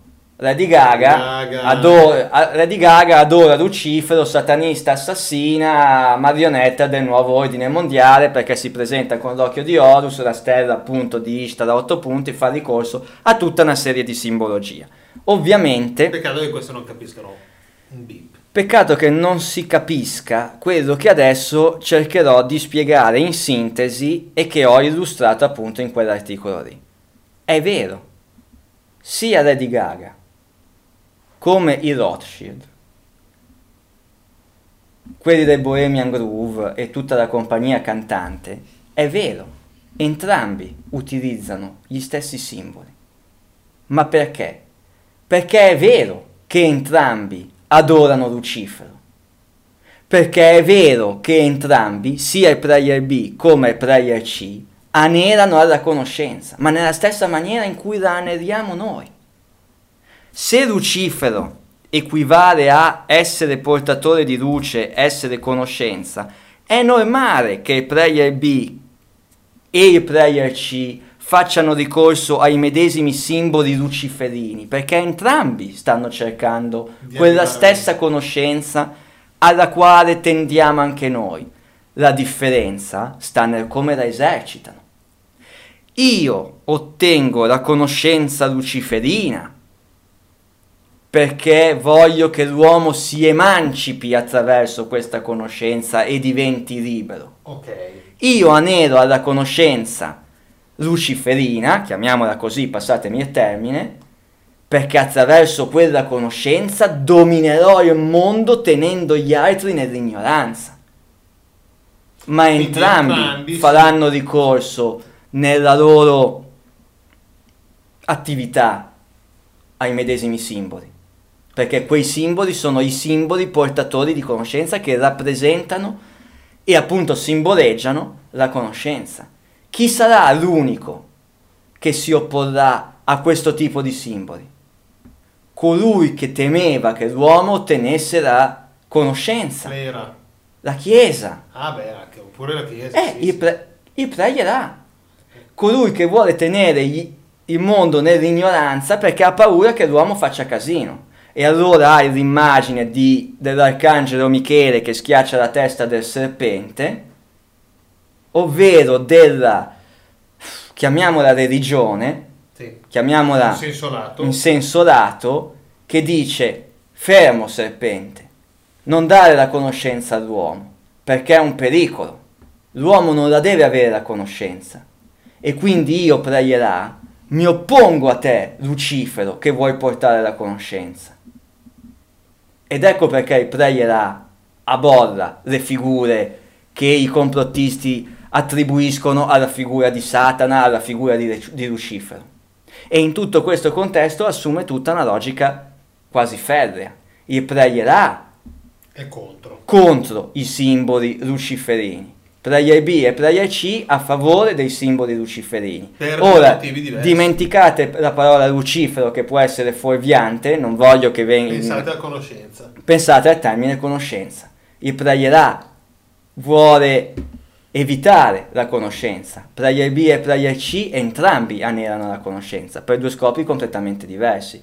Quindi quando vedete il prossimo video di Lady Gaga, di Madonna, almeno dal mio punto di vista, o degli artisti di Leonardo da Vinci, di Michelangelo, anche loro facevano ricorso a determinate simbologie che la Chiesa storceva il naso all'epoca. Ma non è che Leonardo da Vinci era un adepto di Satana. Cioè capite cosa, Sì, cosa voglio sì, dire? sì. Ok, quindi quando vedete il video su YouTube dove viene accusata Lady Gaga di essere satanica perché fa riferimento a un simbolo luciferino, non guardate O Rihanna, o Rihanna. il- l'occhio di Io, io vi invi- o John Lennon che cantava Imagine. Ora mi dite che Imagine è una canzone pro nuovo ordine mondiale. Basta. Non, non- Bannato. eh. Per cui non guardate al simbolo in quanto tale, guardate al contenuto. Il contenuto di chi utilizza quel il contenuto mm, presentato e portato avanti da chi utilizza quel simbolo. È secondo voi un contenuto propedeutico alla realizzazione del nuovo ordine mondiale e a tenervi nella vostra ignoranza? Oppure, Oppure è un contenuto che invece promuove il vostro livello di consapevolezza e la vostra capacità di discernimento relativamente a determinate tematiche. Penso anche a Jared Leto e a Infatti. tutta una serie di film, i film gnostici per esempio, anche nei film gnostici troviamo il ricorso a, simbologie che molti ritengono essere sataniche e luciferine. Non ultimo il film Lucy con Scarlett Johansson. Eppure io in quello non ho trovato nulla di negativo nella rappresentazione di Lucy. E quel Lucy sta per Lucy, Lucifero. Ok. Eh sì, sì. Ok, detto questo, quindi così come il simbolo del Fleur de Lis non può essere visto come eh, identificativo stirpe, dei discendenti del solo Gesù Cristo e quindi appartenenti a quello che anche io ritengo essere comunque Prayer B, così i simboli legati al mondo complottista non possono essere visti solo in modo univoco in una sola direzione. A questo punto passiamo invece alla domanda di Maurizio da Roma relativamente al fatto di eh, relativamente a quanto gli eventi catastrofici di oggi possano essere correlati agli eventi catastrofici del passato. Bella domanda. Sì, ehm, relativamente quindi alla ciclicità degli eventi. Il diluvio che accadde 12.000 anni fa succederà ancora? Bella domanda. Di sicuro l'eruzione del supervulcano di Toba avvenuto 75.000 anni fa, che secondo il nostro punto di vista mise fine alla missione Terra Nunnaka, ma sostanzialmente permise anche la nascita di quello che poi diventerà effettivamente la civiltà atlantidea, scombussolando i piani degli Anunnaki originari provenienti da Marte, e beh, eh, succederà ancora, non Toba, ma Sì, lo Yellowstone, sì, la genere, di Yellowstone, è lì, insomma, sicuramente gli eventi catastrofici sono ciclici su questo pianeta, come in tutti i pianeti, cioè come in tutti i pianeti geologicamente attivi. La Sì, nostra quello sì, civiltà... però non si sa quando, come, perché. Ma bene o male sai che la nostra civiltà avrà anch'essa una fine, come la ebbe quella di Atlantide e come la ebbe la missione Terra Nunnaka prima ancora di- della, civiltà, della civiltà di Unitevi- Atlantide. Unitevi a me a fare le corna. Bisogna Dopo solo... questa affermazione. Il Vabbè, mito- A parte gli scherzi. A volte penso che il mito della Fenice, che risorge dalle proprie ceneri, non sia nient'altro che la rappresentazione della civiltà, Dell'umanità, sì. dell'umanità, della civiltà, Sì, sì, che sia umana, nunnaka, extraterrestre, proveniente da Marte, rettiliana dall'epoca dei dinosauri, dell'Homo saurus e del Saurus sapiens, Pleiadiani. o i Pleiadi.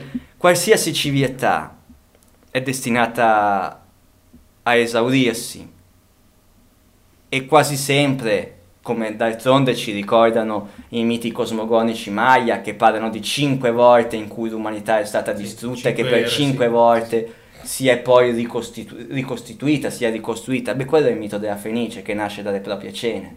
Atlantide è stata distrutta 12.000 anni fa, eppure l'uomo è ancora qua.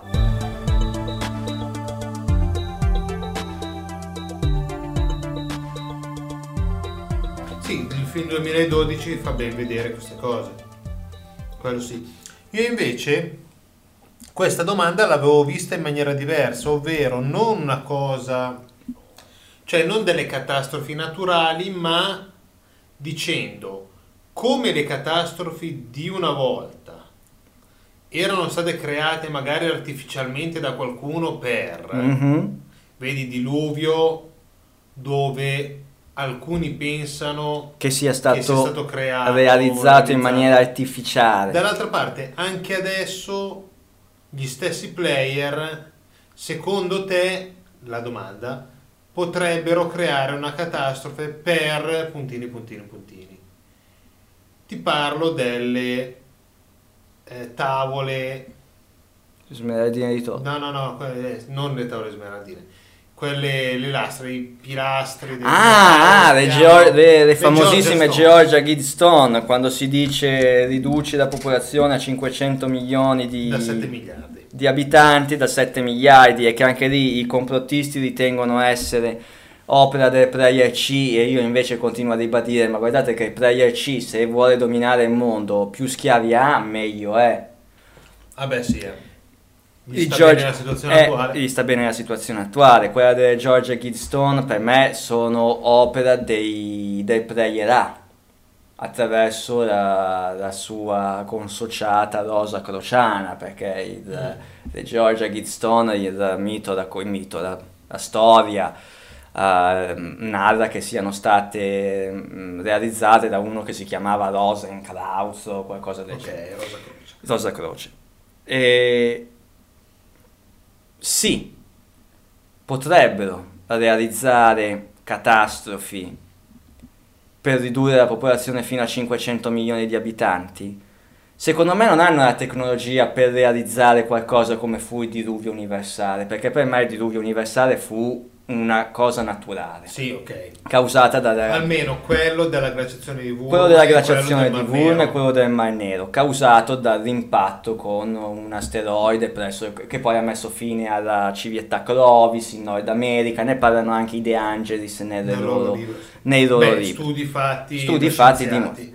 E quindi penso che il diluvio sia stato causato da una causa naturale. La, riduzio- la catastrofe potrebbe essere una, una malattia, un virus, un vaccino, una scia chimica, non lo so.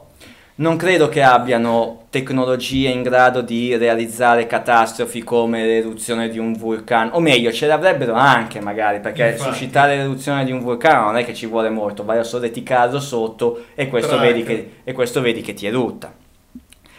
Però non penso che le abbiano utilizzate, quantomeno non in tempi recenti. C'era chi dice armi super segrete, lo tsunami causato, lo tsunami per esempio quello in Indonesia causato Oh. dal... Ma non ne vedo il nesso, non ne vedo il motivo, cioè fai morire 200.000 persone perché per ridurre a 500 milioni, da 7 miliardi facendo Devi morire far morire 200.000, molto. devi fare un casino più grosso. Devi fare un virus eh, Eh, mirato. devi fare un virus mirato, devi fare un casino molto molto più grosso, per cui le catastrofi naturali che assistiamo per me sono catastrofi naturali. Appunto, sì, Il sì, più delle volte sono catastrofi naturali, ma soprattutto perché i player non hanno secondo me motivo di realizzare catastrofi locali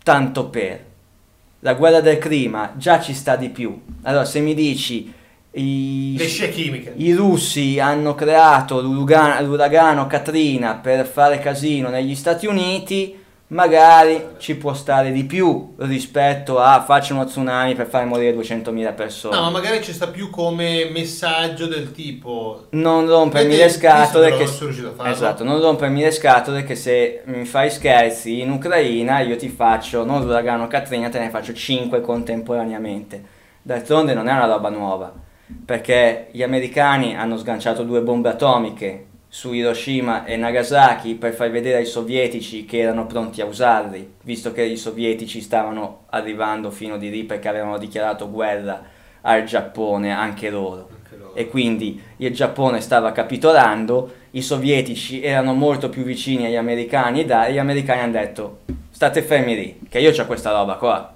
boom, e ve la faccio vedere. E hanno ammazzato 300.000 persone per far vedere ai sovietici che erano pronti a usare armi nucleari. Una, una per domanda, cui, una domanda che mi è venuta in mente adesso, che te la volevo fare l'altra volta nell'altra puntata. Allora, mm, mi è venuta in mente adesso perché, eh, seconda guerra mondiale, Mhm. ultimamente è uscito il pilot di un eh, telefilm tratto da un libro di Philip Dick, La svastica sul sole sì, sì, no? Dove lì si racconta di questa visione diciamo distopica della realtà, una ucronia dove la, l'hanno vinta la seconda guerra dove i mondiale. nazisti hanno vinto la guerra, nazisti e giapponesi. Quindi la- l'America è divisa a parte giapponese, e- ok, non mi interessa quello. Il ragionamento era, c'è qualcuno che ha fatto qualche eh, libro, e questo qua lo chiediamo anche ai nostri Podcast ascoltatori in ascolto. qualche libro dicendo ma se non ci fosse stata Giovanna d'Arco quella guerra lì e quindi la successione di quello che sarebbe successo questo mi è venuto in mente dal fatto che se l'Elohim di turno prende e fa fare quello che deve far fare a una come Giovanna d'Arco vuol dire che il cambiamento nella storia è stato pesante Esatto. Sarebbe bello vedere se esistono dei libri dove- che vedono la storia. Ok, fino Se non ci fosse lì stata. Giovanna d'Arco, il regno di Francia fra- fosse caduto e la Francia fosse caduta in mano agli inglesi, sostanzialmente. Tutta completamente. Tutta completamente. Quindi non ci fosse stata una Francia. Francia che abbiamo visto essere invece ricca di significato. Il Giglio, i Merovingi, il Pincopallo, eccetera, eccetera. E allora la domanda seguente. Anche il Pincopallo. Anche il Pincopallo. E la, la domanda è anche questa allora, che segue il ragionamento che hai fatto. Chi e perché non voleva che gli inglesi vincessero? Perché gli inglesi non dovevano vincere? Eh, questo, questo ce, l'avevamo, ce l'eravamo anche chiesto ai tempi. Del, del viaggio. Cioè vuol dire che lì c'erano due player, secondo la logica sempre del progetto Atlanticus, che magari erano tutti e due player CIN, cioè non necessariamente dovevano essere uno buono e l'altro cattivo, potevano anche essere entrambi che facevano i loro Parte giochi di del- potere. Ma perché gli inglesi non dovevano vincere? Eh, perché era la guerra dei cent'anni, perché era troppo, che impo- il delfino era troppo importante preservare la Francia. Non dimentichiamoci che la Francia è stata la patria dell'illuminismo. Non ci fosse stata la Francia, non ci sarebbe stata la storia oggi come la con- non ci sarebbe stata la società oggi come la conosciamo, non ci sarebbe stata la rivoluzione francese. Tu dirai ci sarebbe stata la rivoluzione inglese. Ma sarebbe cambiato tutto completamente. Sono Sì, quei momenti, sì. sono quei momenti della storia in cui Sì, sono, troppo importanti. in cui il Dio che sta oltre l'universo olografico fa salva, come quando giochi a Civilization, no? Come quando giochi a Age of Empires. Io quando giocavo a Age of Empires, no? Facevo tutto il mio esercito, costruivo le casette, le caserme, tutto quanto, facevo raccogliere le risorse e poi quando avevo formato l'esercito, cosa facevo? Salva, Per perché così se perdo, così se perdo, riparto da lì. Benissimo. Questi sono gli momenti della storia in cui la nostra simulazione in cui viviamo riceve un salvataggio. E il Dio che ha creato la Magari prima simulazione... fa vincere gli inglesi per vedere Bravo. come cavolo succede. Esatto. Poi dice no, ma forse era meglio. Vediamo che- se, eh, infatti, forse Guarda era meglio se, vinceva- se vincevano i francesi. Per cui interveniamo nella sessione di gioco che ho salvato prima mettendo una variabile in più. E occhio perché questo discorso sono gli universi paralleli. Ok, sì, sì, sì. sì. Cos'è un universo parallelo? È una sessione di gioco parallela a quella in cui viviamo noi. Un continuum spazio-temporale diverso che parte da un momento in cui il Dio che ha creato la simulazione ha fatto un salvataggio sulla simulazione, ha creato una sessione di gioco diversa. In un universo parallelo Giovanna d'Arco non è mai esistita, gli inglesi hanno vinto. E Dio sta guardando questa simulazione e l'altra sessione di gioco. E così infinite. E questi sono gli universi paralleli. Continuum spazi temporali diversi che si diparano parallelamente alla sessione di gioco, all'unica sessione di gioco che noi possiamo percepire, che è quella in cui siamo immersi. Dove noi non vediamo il salvataggio, perché noi è un continuo. Noi non vediamo il salvataggio, per noi è un continuum. Il Romino, che gio- che- Romino dentro Age of Empires non si accorge che io ho salvato e che se lui muore io posso tornare indietro e vedere l'altro sp- continuum spazio-temporale. Lui Per è lui è morto. unico. Per lui è unico. Sì.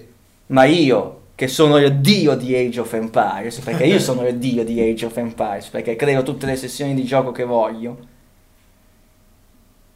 Sì, io ho diversi sta. salvataggi. Ok. Per cui tu Vedi- guarda da una domanda come se Eh. ci si collega a mille altri discorsi. Ultima domanda, perché eh, nonostante ne avessimo m- molte di più, ma purtroppo Però- il tempo stringe e dobbiamo anche lasciare spazio alla seconda parte dell'intervista di Sabina Sabina Marineo. Non parlate mai di ufologia, ci chiede Sebastiano da Ferrara. Quanto incide l'ufologia sulle vostre ricerche? Beh, mio caro Sebastiano, non è proprio vero che non parliamo mai di ufologia, Ogni perché tanto. quando parliamo degli avvistamenti antichi, Sì.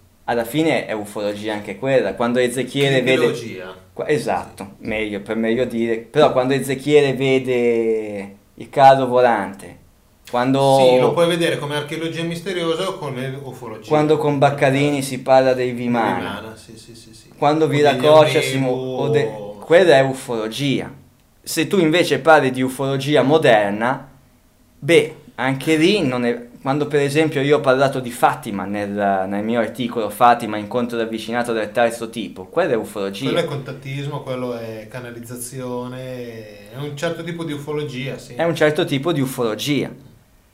Riguardo all'ufologia, io so che Eugenio è molto più sul pezzo di me perché ha esperienze, eh, Beh, di- se allora- dico decennali ti faccio passare per il vecchio più. con la barba bianca. Anche però- di più, nel senso che a parte che mh, io ho iniziato a leggere libri sugli, sugli UFO, fondamentalmente periodo X-File, quindi molti molti anni fa.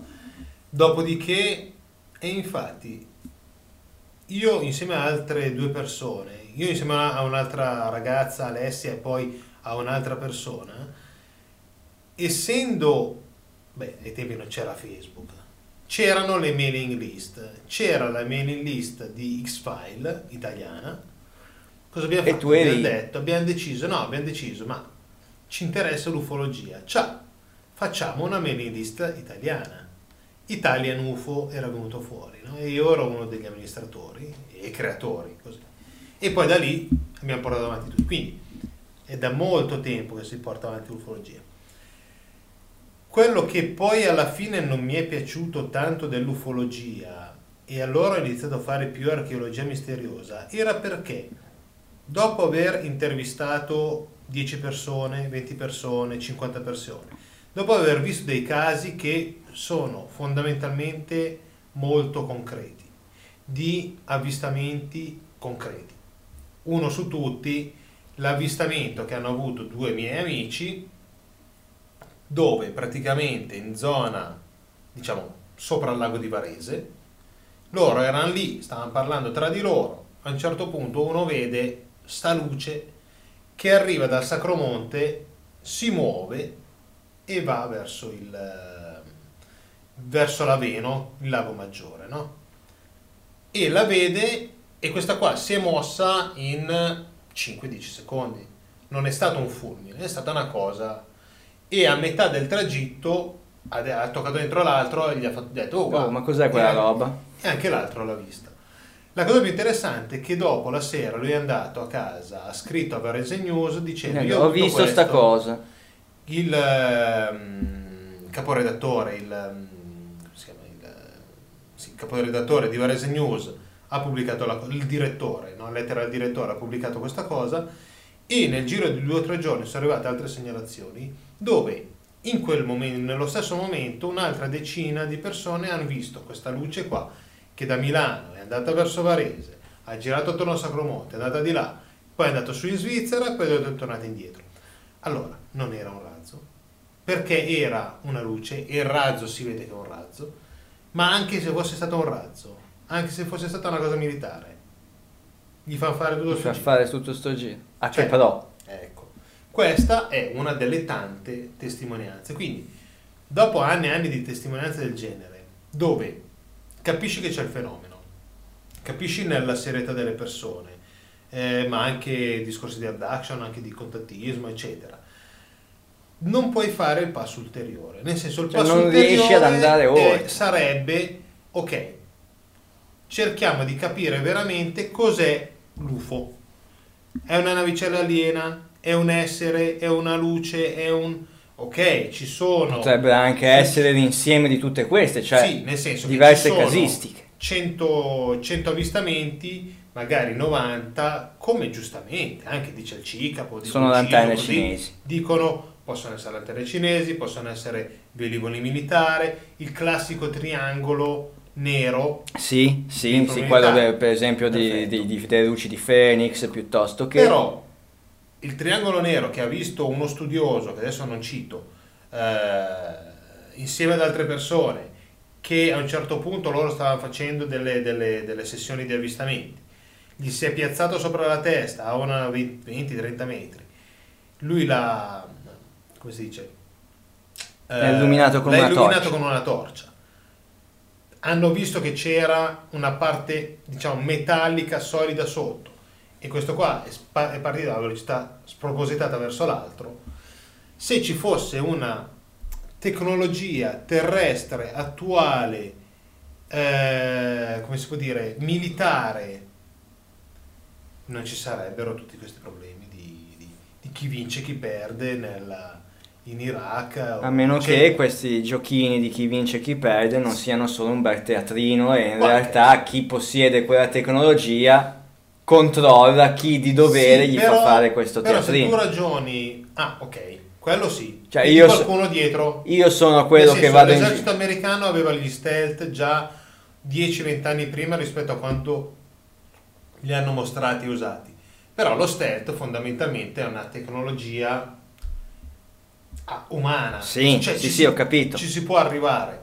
Una cosa del genere, come molti UFO non sono, cioè non sono droni, però non potrei mai arrivare a, a capire veramente. Eh, allora mi sono buttato sull'archeologia misteriosa, però è servito anche questo perché, e qua invece tiro dentro il diciamo, lo studioso di questi fenomeni a livello scientifico più famoso in Italia, e tra i migliori del mondo, che è Teodorani. Massimo Teodorani con i libri che dopo faremo. Ok, perfetto. Lui cosa ha fatto? Eh, lui è famoso per molto, molte cose, tra cui le ricerche nella ballata di Esdalen. In questa ballata c'è tutta una serie di strumentazione e sono state trovate, è famosa questa ballata perché ci sono queste sfere di luce che si abbassano, compaiono, non compaiono e negli anni c'è stata tutta una serie di avvistamenti visivi e strumentali con telecamere, con diversi tipi di spettri, eccetera, eccetera, eccetera. Eh, anche lì interessante il fatto che a volte loro vedevano la luce, la sfera di luce e la, il, la telecamera la riprendeva. A volte la telecamera riprendeva una sfera di luce e loro non vedevano niente, a volte loro vedevano una sfera di luce e la telecamera non riprendeva niente. Per cui Che dipende anche dipende- dalla... Cioè è, è strano perché dipende anche proprio dalla... quasi dalla simbiosi del soggetto con l'evento. Infatti, quindi a volte potrebbe essere quello che diciamo nella scorsa puntata, l'ologramma che te lo mettono in testa, a volte è un qualcosa che invece non te lo fanno vedere, o, perché, o magari c'è, ma su un'altra frequenza visiva che il nostro occhio non lo vede, no?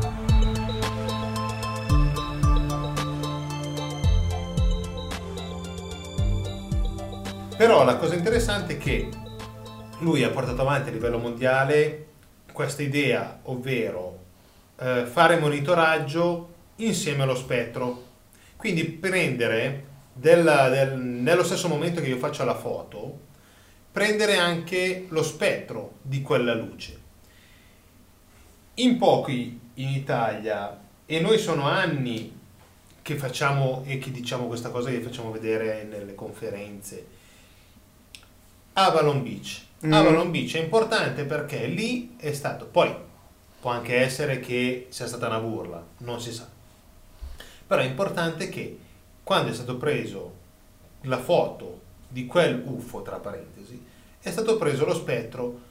Nello spettro si è visto che la luce o quello che Quello che era. portava avanti era uno spettro al mercurio. Allora, l'archeologia misteriosa cosa dice?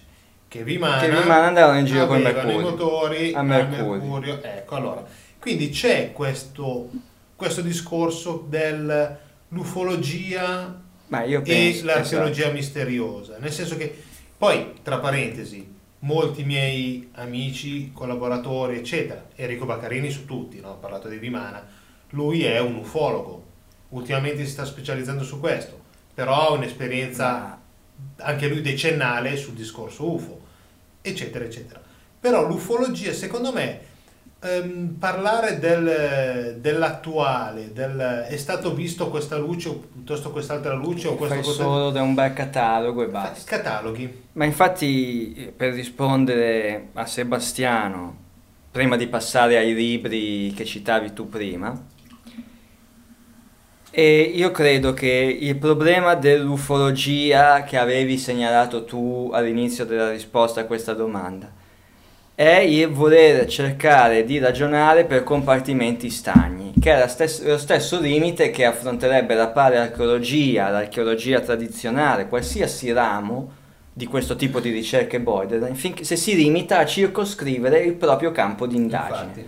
Non puoi capire il fenomeno UFO se non capisci che cosa c'è dietro. Non puoi capire che cosa c'è dietro se non parti dalla- dall'analisi di un fenomeno UFO, ad esempio. Sì, sì, sì, sì, sì, tutto... Mettere insieme le due cose ti dà la risposta. Sì. Se prendo un 2 e vedo che è un 2, rimango col 2. Se prendo il 2 e l'altro 2, scopro che 2 più 2 fa 4. Questo per Sì, sì, sì, il capire A me- collegamento. Sì, vengono in mente anche i discorsi di Opart, viene in mente Esatto. il classico aereo, cioè no, aereo, il gioiello eh, col- precolombiano che era stato forma- trovato che a sembra forma un aereo. Ok, quella è anche ufologia, cioè... mm, Eh sì, perché poi UFO, noi pensiamo UFO, la nave stellare che va. Se 2000 anni fa vedevo un elicottero, quello per me è un UFO. Va bene. Parliamo di Massimo Teodorani dei libri. Io ne ho qua quattro dei- della decina che ho qua che ho preso quattro che secondo me possono essere interessanti. Sono praticamente tutti della macro edizioni, e un- diciamo tre della macro e uno della Mir edizioni. Partiamo da questo. Questo è secondo me il più importante perché fenomeni luminosi, Mhm. investigazione scientifica di fenomeni luminosi anomali in atmosfera. Eh, diciamo un attimino, e questo qua sto pensando è stato fatto nel 2003. Nel 2003 eh, sto vedendo un attimino, sì, fondamentalmente sì. Sì, sì, sì. Chi è Massimo Teodorani? Due parole su di lui. Su di lui, allora, è un astrofisico di Cesena, è un nostro Ok. amico. Ha scritto molto non- anche per noi, gli abbiamo, diciamo, ci sono state delle, delle cose che sono state fatte insieme, tra l'altro in, in alcune pubblicazioni che lui aveva fatto ci aveva ringraziato anche per, per, diciamo, per un'opera di divulgazione che io, Carlo, Luigi e gli altri della, della Sente Avevate portato avanti. portato avanti per lui perché era giusto così. È un astrofisico di Cesena, dopo essersi laureato in astronomia con una tesi teorico-matematica sull'evoluzione fluidodinamica di un residuo di supernova, ha successivamente conseguito il dottorato di ricerca in fisica stellare, con una tesi osservativa sulle stelle binarie strette di grande massa e relativi trasferimenti esplosivi di massa. Ha lavorato presso gli osservatori di Bologna e Napoli e al radiotelescopio del CNR di Medicina. In parallelo alla, ricer- alla ricerca astrofisica, ha condotto ricerche in fisica dei pianeti, scusa, in fisica dei plasmi atmosferici, con particolare interesse per il fenomeno luminoso di Esdalen, Esatto. molto importante, dove come direttore scientifico ha svolto diverse missioni sul campo, svolge tuttora ricerche teoriche nel campo del progetto SETI e prosegue la sua ricerca sulla fisica dei fenomeni luminosi anomali. Svolge tuttora, questo qua è tratto da un libro che è di un po' di anni fa, del 2005, ecco. Eh, allora, quindi il primo libro, Fenomeni luminosi, investigazione scientifica di fenomeni, lumi- di fenomeni luminosi anomali in atmosfera. Questo è partito da tutto il discorso che ha fatto lui su Esdalen, Su Esdalen. su- ma non solo, nel senso Vedo anche il in progetto, il progetto Orb Watch. sì, Rocky Mountain eh, negli Stati Uniti, Arizona. Sì, perché poi di casistiche ce n'è, un- ce n'è- Sì, ce n'è tantissime tantissime. che non possiamo liquidare soltanto con eh, le tesi della lanterna cinese piuttosto Ah, no. che... Cioè, No, infatti, infatti. sarebbe banalizzare, sarebbe, se- sembra di, sarebbe voler banalizzare un fenomeno che non ha nulla, nulla di banale. No, infatti, infatti, sto vedendo una cosa, ma ok, e questo è uno. Poi gli altri tre, allora, uno è su Tesla, Tesla lampo di genio, la Davvero? storia e le scoperte del più geniale inventore del XX secolo. Prima o poi dovremo parlare di Ah, lui sicuramente, in maniera un po' più approfondita perché ci sono molte cose che secondo me si legano, legano Tesla a un discorso di archeologia Ah, misteriosa, ass- assolutamente, eccetera. assolutamente. Quello sì. Questo qua è del 2005. Sincronicità. Il legame tra fisica e psiche da Paoli e Jung a Chopra. Questo qua è sempre della macro edizione del 2006. E l'ultimo dei tanti, Dei tanti. teletrasporto. Viaggio nei regni quantistici, relativistici ed oltre. Questo è invece del eh, 2007. Ecco, li abbiamo detti in sequenza. Perfetto, di Casuali, l'ho presi così casuale, però sono... È sincronicità junghiana anche questo. Perfetto. E, e di tutti questi libri metteremo tutti i riferimenti nella scaletta che poi andremo a pubblicare sui siti, Sì. sui siti di Atlanticast con i riferimenti, come sempre, di consueto, per ehm, qualora voi podcast ascoltatori vorreste acquistare o saperne di più per conoscere eh, maggiormente l'autore in primo luogo e poi i contenuti presenti, presentati nei vari, Infatti. nei vari libri. Infatti, infatti. Eh, sto vedendo una cosa ma non la trovo. Ok, questo è uno. Poi, siccome ne parleremo dopo, durante l'intervista chiacchierata, tra La parentesi, chiacchierata, sì. con la Sabina Marineo, eh, parleremo dei Templari, parleremo di alcune cose sue e io nell'intervista parlo di un ingegnere eh, di zona Monza che ha fatto delle ricerche sui Templari, eccetera. Il libro, l'altro libro di cui volevo parlare è questo, I custodi del messaggio, un libro appunto di Giancarlo Gianazza e Gianfranco Freguglia. Dalla commedia al cenacolo, la mappa segreta del viaggio di Dante in Islanda sulle, tacce- sulle tracce del Graal. Bellissimo. Praticamente lui ha preso la Divina Commedia e ha preso tutta una serie di dipinti di quegli anni lì, ha trovato tutta una serie di simboli, Una chiave di lettura. una chiave di lettura e lui ha fatto un viaggio dicendo ok, allora quel dipinto lì c'è questi quattro personaggi che uno c'ha i- le dita che segna 2, l'altro segna 3, l'altro segna 5 Metto insieme, Metto questi- insieme, queste cose, trovo trovo la delle- X sulla mappa che mi porta in Islanda e Sì, vado. diciamo, non subito così. No, certo. Trova una cosa che c'è all'interno della Divina Commedia, la Divina Commedia trova delle coordinate. Una mappa del tesoro. Praticamente ha fatto sì, sì, tutta una ricerca tipo, tipo più che mappa del tesoro, come si chiama? Quella, mm, eh, quel gioco ricerca Sì, eh, che si fa di solito in- dove ti danno tutti gli indizi, tu dai un indizio all'altro, ti muovi. anche vuoto, di, anche vuoto di memoria. Sì, ho capito, è incredibile. Vabbè. Eh, e arrivi alla fine. Allora, alla fine, a questo libro qua è un libro del... A caccia al tesoro. Caccia al tesoro, giusto. È un libro del 2006 per la Sperling and Kupfer Editori.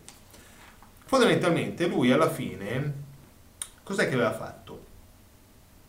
Aveva trovato un punto in Islanda dove senza né guardare né fare niente, le indicazioni dicevano ok, in questa posizione precisa in Islanda c'è una eh, stanza, caverna a forma di stanza, di queste dimensioni, tot di larghezza, tot di altezza, tot di lunghezza.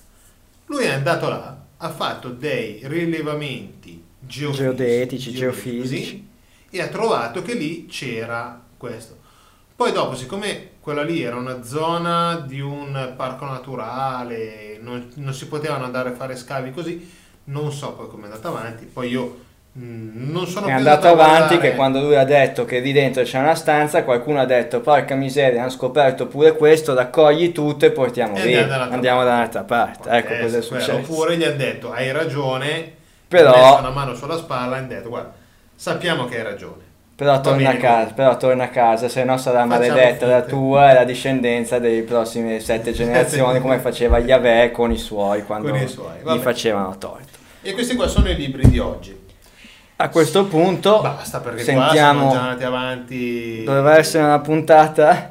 No, vabbè, abbiamo parlato di questo libro, ne parleremo, eh, ci sarà un accenno, come hai detto tu, nell'intervista di Sabrina, di, Sabri- di Sabina Marineo, e quindi diamo la parola e ascoltiamo la conclusione della chiacchierata che abbiamo iniziato ad ascoltare nel corso della puntata precedente.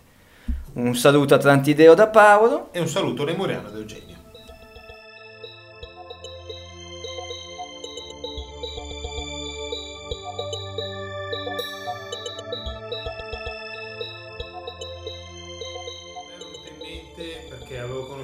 Persona tempo fa, eh, un, eh, diciamo, un ingegnere della nostra zona di Milano, Monza, così aveva fatto eh, tutta una serie di ricerche, poi era venuto fuori anche con un libro, si chiama Gianazza, aveva, praticamente aveva individuato il cammino di questi templari fino in Islanda, andando a trovare una camera in Islanda che diciamo non è eh, quello che mi ricordo, poi non so poi come era andato avanti la cosa, però finché io avevo seguito la storia avevano individuato tramite delle rilevazioni eh, geo...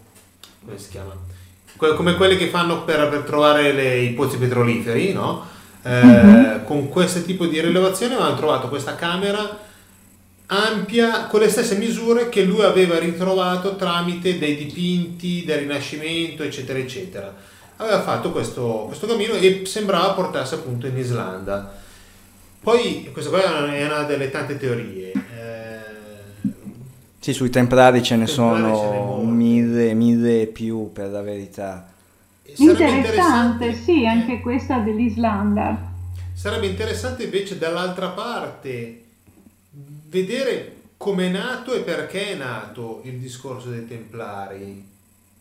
Uh-huh. Cioè se si lega a qualcosa di molto più antico. Perché uh-huh. io il templare me lo... Cioè la definizione dell'ordine, la costituzione sì, dell'ordine. Cioè io la costituzione dell'ordine così me lo vedo adesso, diciamo qualche centinaia di, anno, di anni fa. Però non so se arriva da qualcosa di molto più antico. Uh-huh. Ma eh, questo è difficile dirlo e comunque sembra che eh, la fondazione dell'ordine sia stata un'idea anche di Bernardo di Chiaravalle, no? Eh. il, famoso, il famoso abate cistercense che era una persona estremamente intelligente e era un grande mistico e molto interessante perché lui era molto legato a questi grandi mistici irlandesi. E questi ah. mistici irlandesi erano questi cristiani Kuldei e quindi erano dei cristiani che eh, praticavano un cristianesimo particolare, un cristianesimo che, dove, che era intriso di molti elementi pagani. Pagani druidi di quella zona, dici? Sì, sì, sì, sì, senza dubbio, sì, sì, sì, sì. Eh, per esempio il santo Malachia, Malachia era un grande amico di Bernardo di Chiaravalle e quindi insomma ci sono tutte queste, queste connessioni con questi monaci culdei che naturalmente dalla Chiesa Cattolica non venivano visti molto eh, di buon occhio, no? Eh, sempre un po' immagino. così no? in modo sospeso, con questo, avevano questa, su di loro c'era sempre quest'ombra del sospetto, no? perché erano un po' eh, pagani così, no? non erano i classici. No? E pot- quindi sicuramente ci saranno state delle componenti e poi come dicevamo prima anche appunto queste componenti orientali dalla Terra Santa che proprio in quel periodo lì era proprio un miscuglio di, di sette religiose le più svariate. Sì, non solo, non solo tutto sommato cristiane perché poi i templari poi in Terra Santa ebbero contatti anche con le sette, de, le sette gnostiche dell'Islam, del mondo islamico, come la setta sì. degli assassini, piuttosto che il movimento Sufi nel, sì, sì. nel mondo islamico. Interessante questa pre, presunta, plausibile radice pagana dell'ordine dei Templari. Sì, sì, e anche... Eh, matrice eh, pagana druidica dell'ordine dei Templari mediata da, attraverso l'opera di Bernardo di Chiaravalle, appassionato sì, sì, perché... di temi mistici, cioè è interessante Infatti, questo. Sì, sì, è molto, per me è una cosa estremamente affascinante, anche perché dobbiamo pensare che in quell'epoca lì l'idea di un monaco guerriero era una cosa per l'Europa assolutamente rivoluzionaria. Yes, Infatti esatto. all'inizio no, ci sono stati proprio dei vescovi, dei prelati che erano scandalizzati, erano veramente scandalizzati e se non ci fosse stata a difesa dell'ordine questa voce di Bernardo che aveva un'autorità incredibile perché era veramente riconosciuto da tutti proprio come l'uomo santo, come il grande mistico, il grande intellettuale, ma eh, l'intoccabile proprio. E se non ci fosse stata la sua voce a difesa dell'ordine, che proprio lui ha fatto veramente una propaganda proprio per questo ordine, beh, eh, allora lì eh, sarebbe stata molto difficile la cosa, eh? però questo modello del monaco guerriero era già presente, era già presente nella Terra Santa, perché là c'erano già questi ribat, queste fortezze, queste fortezze dei monaci guerrieri. Eh. Quindi esisteva già in realtà una figura simile nel mondo. Esisteva, ma non in Europa. Non in Europa. Quindi non in realtà nel mondo, nel- non nella zona che fu dell'antico, de- dell'impero romano d'Occidente, che Eh, poi è stata quindi- la zona di influenza del Vaticano. Ecco, cioè qui era proprio in Europa, era proprio un novum questo qui, eh. Ok, ok, ok. Passiamo a un altro tema. No, dando un'occhiata al tuo sito ho visto che tra i vari argomenti ce n'è uno molto interessante per noi, che è l'antico Egitto e il pre-antico Egitto. Ecco, se ci puoi dire qualcosa rispetto, rispetto a questo, ecco, perché è sempre molto affascinante un, eh, cioè ri- prima di Cheope origini dell'Egitto, vedo che ci sono, questo qua è un altro dei tuoi libri, i books. Sì, sì, sì, perché questo è un tema che naturalmente questo poi mi affascina proprio da tanti anni, ci sono dietro a questa cosa dell'antico Egitto e però appunto anche qui mi affascina in particolare proprio il predinastico e il periodo delle prime dinastie, cioè questa per me è la cosa proprio più, il periodo più affascinante perché come è nata questa cultura, eh, come com'era questa cultura agli inizi, questa per me è la cosa più interessante e questo è il tema che tratto io in questo libro appunto prima di Cheope, le origini, no? Cioè Tu, che ecco, cosa per- c'era. Per prima, cioè per, per gli inizi così, quando dati? Cioè io praticamente li dato su 3000, 3200 così, adesso anche qui le datazioni vanno sempre più indietro, no? Cioè Sì, sì, dipende sì. appunto dai reperti, diciamo verso quell'epoca lì proprio, le- questa sarebbe ufficialmente l'inizio della cultura egizia, secondo i reperti che abbiamo. E però anche io penso, per esempio, non so, non so se hai letto um, quell'articolino che ho scritto sulla Sfinge di Ghiser. No, sinceramente no, però se ce ne vuoi dire qualcosa perché era una delle domande che ti volevo fare, appunto Sfinge e poi altre cose che dopo vedremo. Ecco, sì, perché per esempio anche quello è uno dei temi che tratto in questo libro, e cioè questa sfinge misteriosa, no? Che eh, per alcune caratteristiche sembrerebbe molto più antica di quello che è della datazione ufficiale, per esempio, no? E quindi anche lì eh, bisogna farsi veramente tante domande. Che cos'era questo plateau? Che cos'era questo altopiano? Che cos'era prima di Cheope, prima che arrivassero questi faraoni? Perché sappiamo che lì so- c'è stato anche proprio un cimitero predinastico, no? Di cui ancora. adesso ci sono poche tracce. E quindi che non potesse magari essere che questa sfinge fosse, appartenesse a una cultura più antica, no? a una cultura e che praticamente il significato di questo monumento eh, sia andato perduto con il tempo.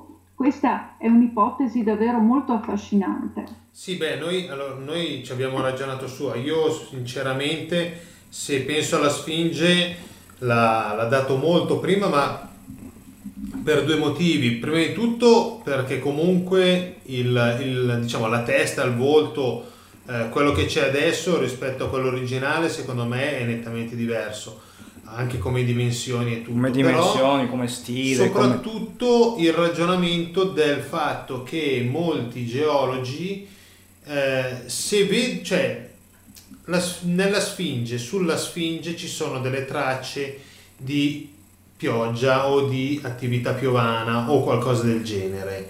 Eh, almeno questo è quello che, che io penso. Eh, e quindi se andiamo a ragionare sull'Egitto, appunto dai primi faraoni in poi così, io l'ho sempre visto arido e quindi Mhm, non con la mhm. possibilità di, eh, diciamo, di erodere parte della Sfinge come da pioggia, ecco. Poi sì, non sì, so, sì, ecco, infatti, infatti, te questo è vero. pensi? Cioè, sono anche, è quello a cui sei arrivata anche te nel, nel Sì. libro, nei tuoi articoli così.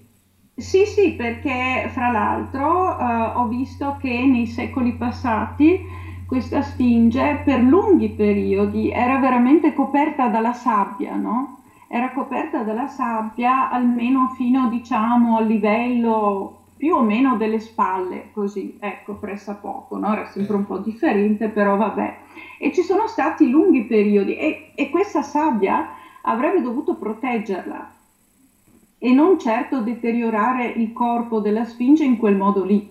No, magari quindi- la, la protetta nel senso che era già deteriorata prima e poi la Infatti. sabbia la Quindi l'erosione, l'erosione delle rocce deve essere avvenuta quando la Sfinge era all'aria aperta, prima che, venisse sommer- prima che venisse sepolta dalla sabbia, quando la sabbia non c'era e forse quando il clima dell'Egitto Era diversa. era, Sì, era sì. diverso.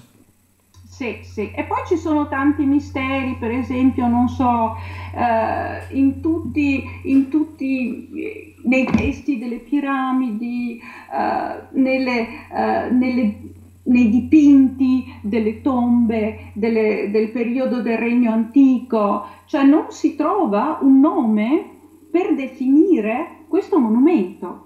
E questa è una cosa veramente incredibile, perché questo monumento era lì, su questo altopiano, era gigantesco e quindi Nessuno dobbiamo pensare che in questo menzione. no, l'impressione, cioè l'effetto che doveva avere in quell'epoca lì un, docu- un monumento di queste dimensioni.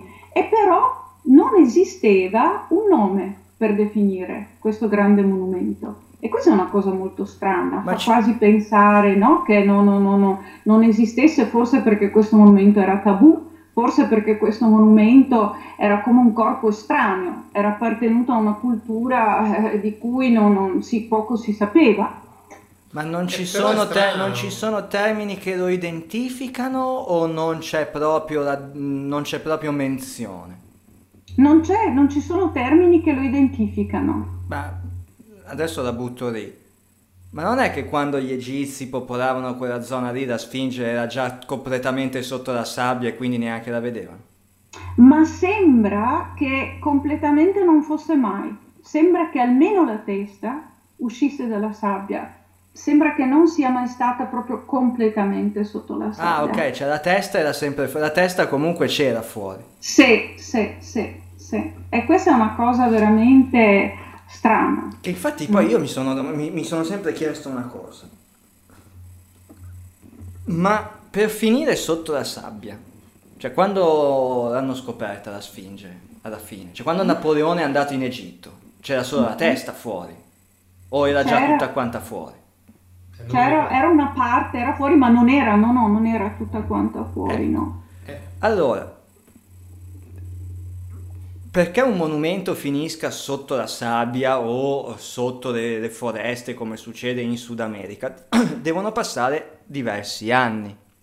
Mhm, E sono mhm. diversi anni di incuria, cioè chiamiamola incuria, chiamiamola di noncuranza. La Sfinge, cioè in Egitto, prima gli antichi Egiti e poi gli, Egi- gli egizi e poi gli egiziani dopo, ci sono sempre stati, giusto? Cioè, come ha fatto a finire sotto la sabbia in quella maniera? Cioè, vuol dire che per secoli nessuno si è preso cura della, della Sfinge. Sì, sì, penso di sì, perché in, in periodo, in periodo romano, per esempio... Ecco, in periodo stata- romano. No, no, loro l'avevano tolta dalla sabbia. Eh, Pensate, Loro la- Sì, sì, sì, loro l'avevano tolta perché ci avevano addirittura tutto intorno, ci avevano proprio costruito una piattaforma, cioè era tornata ad essere, diciamo, un'attrazione, un luogo di forse anche di pellegrinaggio, eh, anche turistico, no? Se vogliamo, perché insomma i turisti c'erano anche in anche quell'epoca lì. all'epoca, certo. E comunque era fuori dalle sabbie, sì, quindi eh, praticamente potrebbe- ri- ritornava sempre sotto perché si trova eh, rispetto all'altopiano, si trova come in, una, in un'incavatura, no? E quindi eh, se non viene continuamente liberata dalle sabbie, dopo un certo periodo è normale che di nuovo queste la coprano. Ah, ecco. Quindi ok. è normale, quindi magari dopo l'impero romano, dopo la caduta dell'impero romano, con il declino anche del regno d'Egitto, nessuno ha avuto poi la, la, cura di preservare il monumento. D'altronde noi abbiamo Pompei che sta cadendo a pezzi, per Stessa cui roba. è la stessa cosa, Eh. da, da un certo punto di vista è la stessa cosa, quindi non c'è da meravigliarsi del fatto che la Sfinge potesse essere oggi sopra le sabbie, domani sotto coperta, completamente coperta o quasi perché la testa usciva, va bene.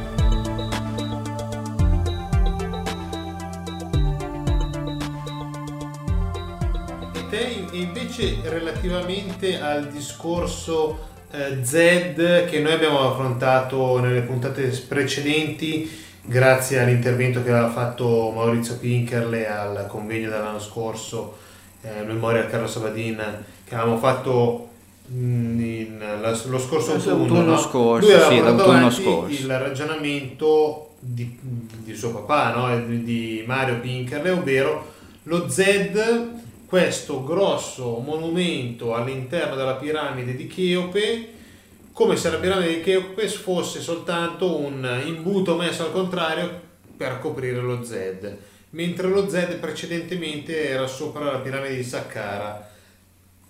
Rispetto a questi ragionamenti qua, e quindi poi bisognerebbe capire sì chi l'ha fatto e quindi quali erano le, le tipologie di persone che c'erano quando è stato fatto lo Z i Neanderthal, eh, porco Giuda. No, no, no, eh, Paolo qua mi dice sono i Neanderthal. Eh, No, sono i discendenti dei Neanderthal, ovvero gli Atlantidei, ovvero i post-Atlantidei. Ci sta, ok, vabbè. No, rispetto a questo ragionamento qua su quella parte dell'Egitto, tu cosa pensi? O lo Z così? Hai fatto qualche Beh, ricerca? qualcosa? Beh, è difficile perché io penso che eh, la piramide di Cheope sia veramente ancora un grande mistero, eh? un grande mistero perché a prescindere dal fatto della funzione di questo grande monumento, no? Che insomma definirlo una tomba, ok, ci metto un grosso punto interrogativo, no? Perché secondo me doveva avere anche delle altre funzioni, non poteva essere soltanto una tomba, però vabbè, ok, questo è ufficialmente una tomba, però insomma è un monumento di una perfezione incredibile, veramente incredibile e anche misteriosa, eh, con questo grande eh, corridoio, questo corridoio altissimo è costruito in quel modo particolare che non si capisce bene che cosa doveva servire in realtà. eh. Eh, E, e anche queste camere, appunto queste camere, questo eh, cosiddetto Z, queste camere sopra, eh, le camere di scarico, no? Sì. sopra la camera di Cheope, anche queste sono ancora un enigma di per sé, no? Poi fra l'altro sono eh, le uniche, l'unico posto dove ci sia un'is- un'iscrizione, no? Un'iscrizione che dice con il nome di Cheope, no? Sì, quella di- del colonnello Vis. Sì, sì, sì. Sì, è un grosso mistero ancora, fondamentalmente. Sì, che poi, che rimarrà che poi il famoso... l'Egitto di adesso, però Che poi il famoso cartiglio di Vise è l'unica iscrizione che associa la grande piramide a Cheope, perché poi si parla di tomba, ma alla fine le tombe dell'antico Egitto erano tutte quante decorate, Molto, arricchite molto dipinte, e tutto quanto, mentre invece nella piramide di Cheope non c'è nulla di tutto ciò. Il sarcofago di Infatti, sì. Cheope l'hanno chiamato sarcofago perché non sapevano che cosa fosse, ma in realtà non ha nessuna fattura di un sarcofago No. rispetto agli più altri una stili. fattura E poi di non l'hanno mai trovato. Di un, di un qualcosa che dentro lì ci... Allora, avevo- io avevo letto da qualche parte, ora non so se sia vero, però avevo letto che le misure del famoso sarcofago di Cheope, che poi il, il cosiddetto sarcofago di Cheope, se non erro, eh, Sabina, correggimi se sbaglio, è un blocco di pietra unico scavato dentro. Ecco, la Sì. parte scavata... Perché già, già scavare la parte dentro ci vuole un, un certo tipo di lavoro, ma poi la misura di, quest- di questo sarcofago, chiamiamolo così, corrisponde alle misure, in teoria, dell'Arca dell'Alleanza. Cioè, sembra che fosse il posto dove mettere dentro l'Arca dell'Alleanza. Il, conte- il, Il contenitore dell'Arca. il- L'alloggiame- porta- l'alloggiamento dell'Arca dell'Alleanza. Mhm, mhm. Sì, è molto misterioso questo sarcofago e anche devo dire che non solo questa piramide, il sarcofago, ma anche alcuni dei templi più antichi che si trovano sempre su questo altopiano, su questa piana di Ghisa, sono veramente strani, sono di uno stile proprio, completamente differenti, perché se noi confrontiamo con Saqqara, per esempio, no? Che questo Saqqara dovrebbe in teoria essere più antico, eh, sì. ma sono due stili completamente, completamente differenti. Diversi. Tant'è vero che gli archeologi eh, chiamano proprio questi monumenti che si trovano sulla piana di Ghisa, ci hanno dato proprio questo nome, lo stile di Ghisa. Lo stile di Ghisa perché no, non si può confrontare con un altro. Uno stile, stile unico. Unico completamente, perché questo monumentale, scarno, senza iscrizioni è una cosa veramente a sé. È, no? quasi, quindi... è quasi, un'anomalia nel, sì, nello stile sì. artistico, culturale dell'antico Egitto. Saqqara è a gradoni come molte altre piramidi della zona, ma come molte altre piramidi. Ma poi una cosa, una cosa che mi ha sempre lasciato perplesso è il fatto che man mano che i faraoni si, succe, si susseguivano, Cheope, Chefren e Micerino, il successore realizza una piramide più piccola del suo predecessore. Ora, solitamente, solitamente se io vengo dopo in, un, un, re, sì, tendo a fare qualcosa tendo, di più grosso. Tendo a, far, tendo a farlo più grosso, tendo a farlo più grande, tendo a farlo più grandioso.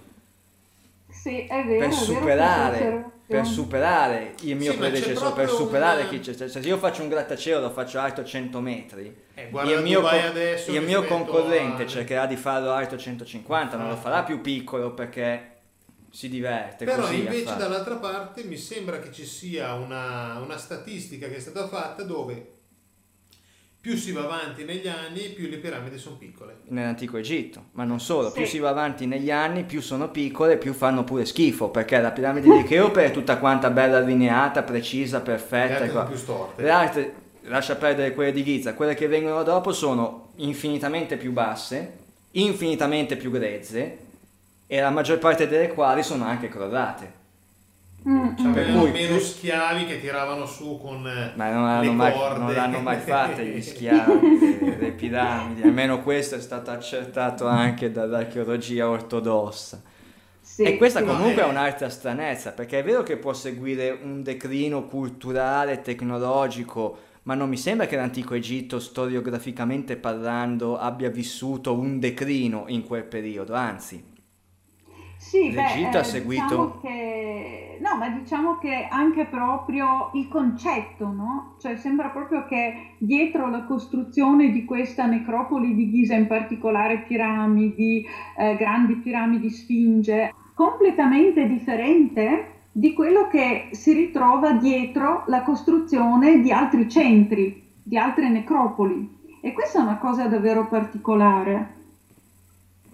Ovvero, ovvero mh, mm, se vuoi andare più in dettaglio rispetto a questo discorso? Sì, che sembrerebbe quasi che, eh, che fossero state costruite eh, sulla base di tutta un'altra concezione, di, forse anche di tutto un altro culto religioso, per esempio un culto religioso stellare anziché solare. Questo potrebbe essere adesso così un esempio. Mm. Mm, interessante. No, perché questo culto solare, per esempio, viene a sostituire il culto stellare più antico, come succede anche in altre culture, no? che c'è questo culto stellare, questo culto della luna, è sempre più antico e poi arriva quello solare che lo soppianta o perlomeno diciamo che lo oscura, ecco. Questo elemento del sole che è un elemento eh, così forte, un elemento normalmente legato anche eh, a un tipo di società patriarcale. Era lì che volevo, um, volevo appunto domandartelo se il passaggio tra culto stellare e quindi stelle, luna contrapposto al culto solare segnasse il passaggio da una società matriarcale a una prettamente patriarcale. Ecco, e questa è un'altra cosa molto affascinante. Beh, io di solito preferisco non dire mai matriarcale, perché matriarcale implica che ci sia stata come una sorta di governo delle donne, no? Sì. E invece penso che non fosse così, penso che non, che non ci sia stata questa supremazia, penso forse, ecco, io preferisco chiamare matrifocale, cioè che ci fosse un focus sulla donna, Sulla figura femminile. Sulla donna, no? Come, come, non so, come eh, fonte di, di- di fertilità, no? Come madre, eh, come eh, persona che, ehm, che può influenzare il, il ciclo della natura e tutte queste cose, no? E quindi però non matriarcale. Ok. Però è vero questo, cioè è vero veramente che si nota che con il passaggio a un tipo di società gerarchica e patriarcale c'è sempre questo, questo culto del sole, questo culto della luce, no? Per esempio negli indoeuropei c'era questo dio del cielo e questa era una cosa tipica, maschile, patriarcale. Mm. Interessante questo ragionamento. E chi lo sa, potrebbe essere che anche nell'antico Egitto ci sia stato un passaggio di questo tipo, forse dei regni più di tipo matrifocale, che poi con l'arrivo di questi, di questi re, no? non dico faraoni perché faraone poi è un titolo più tardo, ma con l'arrivo proprio di questi re, di questi compagni di Horus, no? come si chiamavano loro, Mm. e che sia che questo sia finito, che sia stato instaurato un altro tipo di struttura sociale, un altro tipo di governo e quindi anche un altro- un'altra filosofia di vita, un altro culto religioso. Che sia questo il passaggio che citava, di cui faceva menzione Pinker quando lo Z è stato smontato Da Saqqara e trasferito sotto, perché stavano arrivando i seguaci di Horus. E quindi a bisognava soppiantare, e quindi bisognava nasconderlo perché una società gerarchica, patriarcale, dedita magari alla guerra, avrebbe potuto fare un cattivo uso di quella conoscenza. Quando Sì, Pinker eh. dice che da Saqqara lo smontano E lo perché riportano di lì eh, e lo coprono con la piramide di Cheope. che il motivo non è dato sapere del perché avessero fatto questa operazione, ma, E come mai potrebbe essere questo discorso? Un ma i, arrivo- primi, i primi re del- dell'antico Egitto, questi seguaci di Horus, chiamiamoli così, eh, da dove provenivano? Cioè, ci sono evidenze genetiche, storiografiche, archeologiche di migrazioni all'interno dell'Egitto, non so, per esempio provenienti dalla- dalle regioni indoeuropee piuttosto che non so da dove. Cioè, quindi Eh, ci sono, diciamo che ci sono tante ipotesi, no? Ci sono tante ipotesi e ci sono degli indizi, per esempio ehm, anche questa divinità stessa di Horus, il falco. Questo Horus aveva anche un altro titolo, uno dei suoi titoli era quello che viene da lontano, per esempio, no? Anche Osiride viene definito in alcune occasioni, se non ricordo male, il bel dio d'Occidente.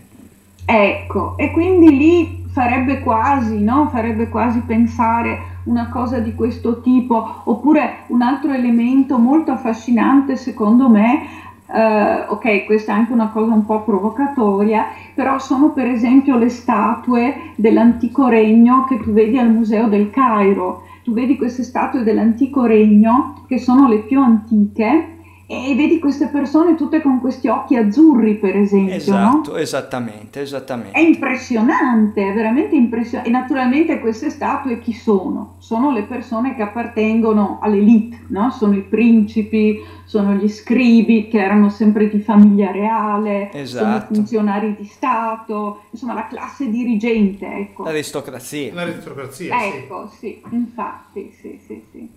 E ci ricolleghiamo un po' anche al discorso, che, ai discorsi, ai temi che abbiamo affrontato in apertura delle puntate, anche se chiaramente qua siamo in un contesto storico, in un periodo storico, sono passate decine di migliaia di anni da quando Sì. i Neanderthal e i Sapiens si sono incontrati, però alla fine noi da lì arriviamo, cioè anche noi Sì. oggi siamo- arriviamo da lì, Sì, per cui infatti. Per cui è, un lì, è una... È un albero genealogico, è un albero genealogico, una stirpe che si protrae nel corso dei, dei millenni. Eh, Sì, Visto che sì, parliamo è del concetto di stirpe, È un'altra cosa che era venuta fuori Leggendo guarda- tu- eh, guardando un attimino il tuo sito e guardando i tuoi vari ebook che hai fatto, è quello sugli illuminati. Se ci Mhm. puoi dire un po' di più rispetto a questo ragionamento, Degli, degli illuminati? sì, sì, che cosa sono per te, che cosa rappresentano sostanzialmente, anche un... Sì, beh, eh, gli Illuminati, cioè praticamente tutto nasce da questo ordine di Adam Weishaupt, no? Questo ordine bavarese che è stato nel XVIII secolo in Baviera e questo praticamente qui è nata, diciamo, è nata questa definizione, ecco, di questi illuminati come società segreta, no? Come eletti, come discepoli della sapienza. E, e poi ufficialmente questo ordine sarebbe anche morto con la fine di Adam Weishaupt, no? sarebbe stata la fine dell'ordine, lui è stato bandito, ha dovuto scappare perché naturalmente una società segreta non fa piacere a nessun governante, no?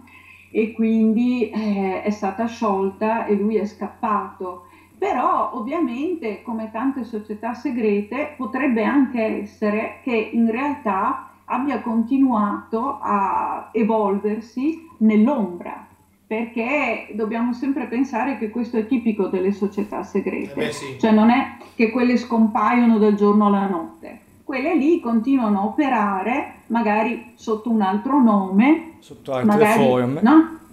Eh, questo è tipico e quindi anche qui potrebbe essere che questi illuminati, anche loro, abbiano continuato ad operare in segreto e ci sono tanti collegamenti di queste società segrete che continuano poi durante l'Ottocento, durante il Novecento e sembrerebbero seguire, diciamo, questo filo rosso, no? Potrebbero essere, però naturalmente sono tutte delle ipotesi perché eh, quando parliamo di queste cose siamo sempre davanti a questo muro, no? Sono delle società segrete e quindi eh, è molto difficile scoprire la verità.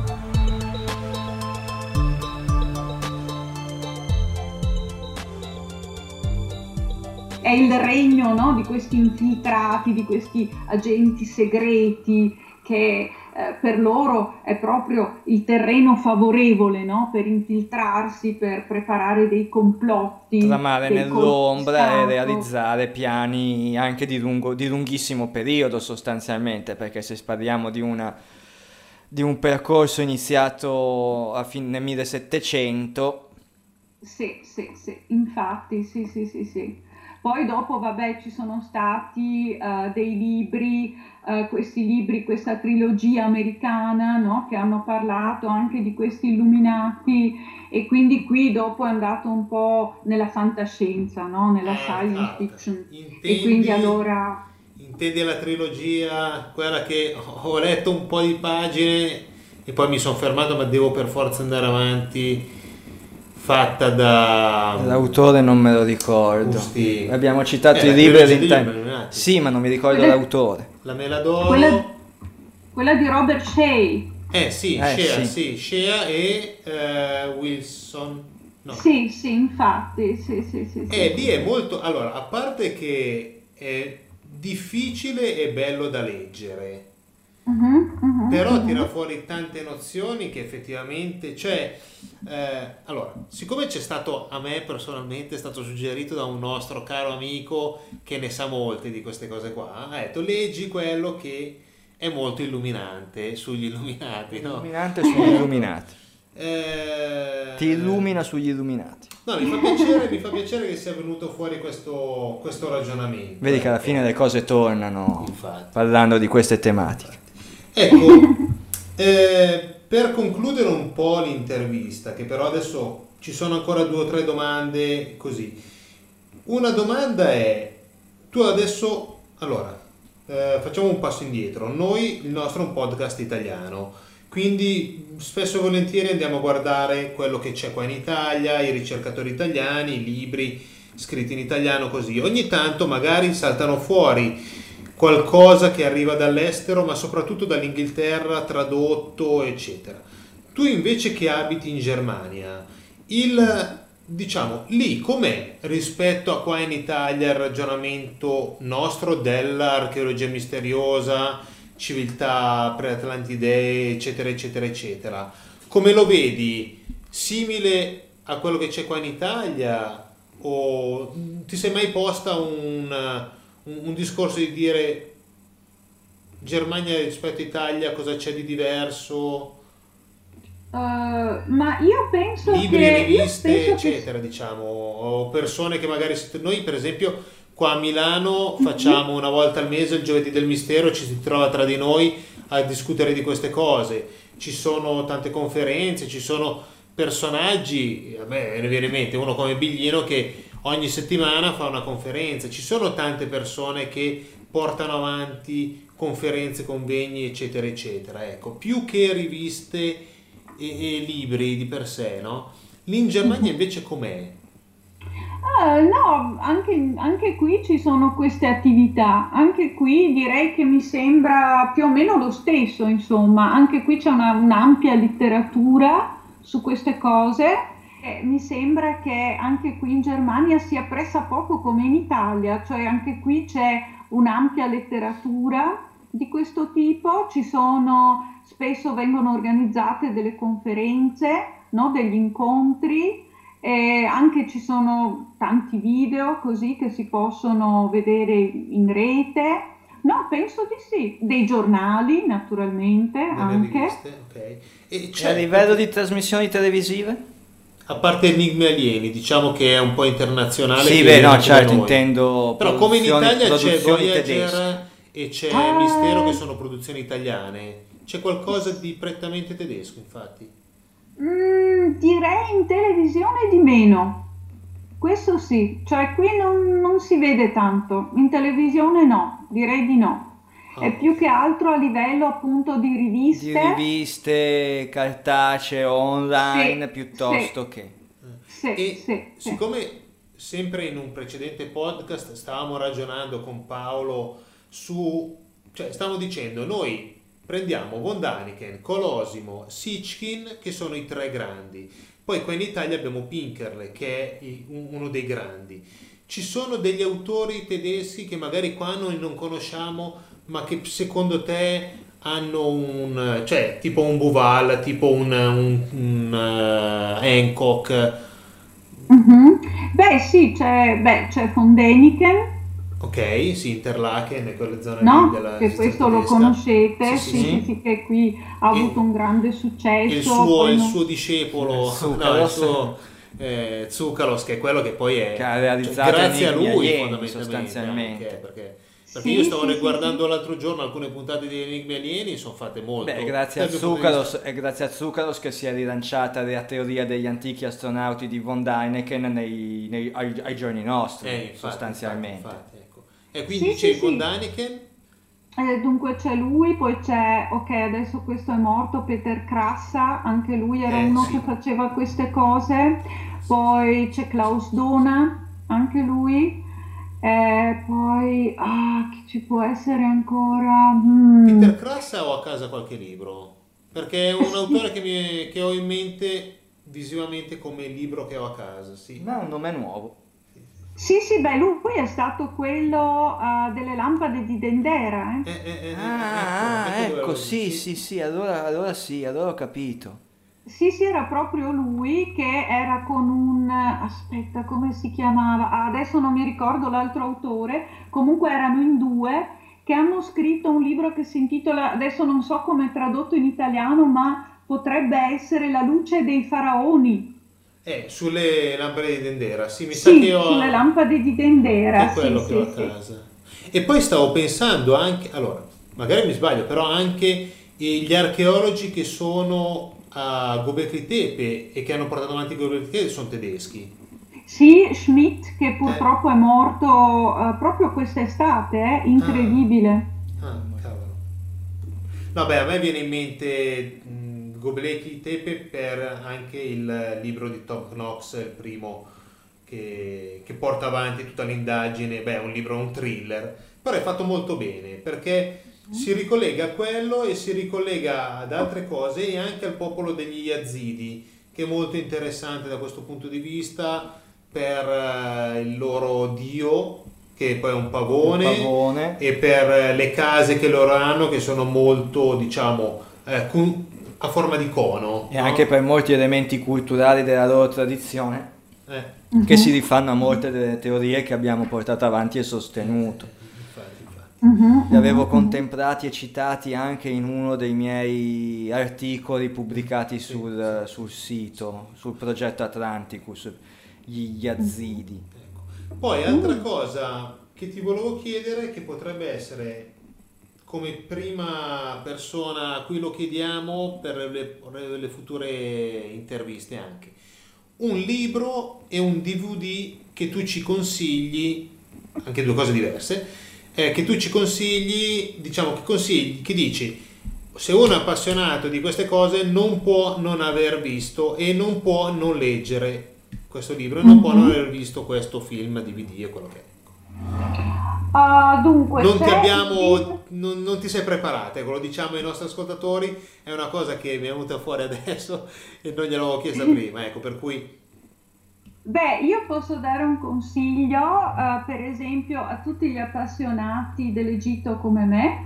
Posso dare un consiglio di leggere qualche libro del professor Robert Temple, ok, che è veramente eh, un intenditore e è un uomo che svolge ampie ricerche proprio nei documenti antichi. ok, E lui ha scritto un libro meraviglioso sulla Sfinge di Giza, eh, proprio sulla base di tutta una ricerca che ha fatto in archivi, biblioteche, perché lui è proprio il classico topo di biblioteca.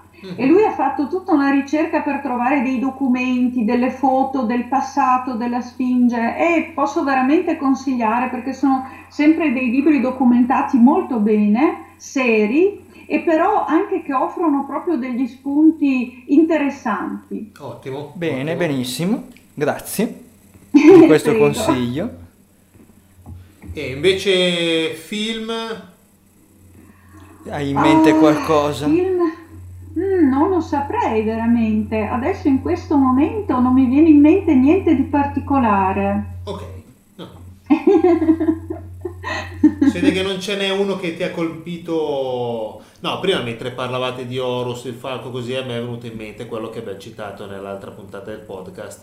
Eh, Immortal Immortal Vitam, Vitam, sì. Perché Eh beh, non parla- viene in mente quello, ecco. No, noi mh, diciamo che nei, nei vari podcast tendiamo ogni tanto a buttare lì qualche film, tipo il tredicesimo piano o altre cose che... che riteniamo comunque avere dei, oltre a degli spunti di riflessione, anche dei contenuti collegati alle tematiche che affrontiamo e che portiamo avanti nelle, nelle nostre ricerche.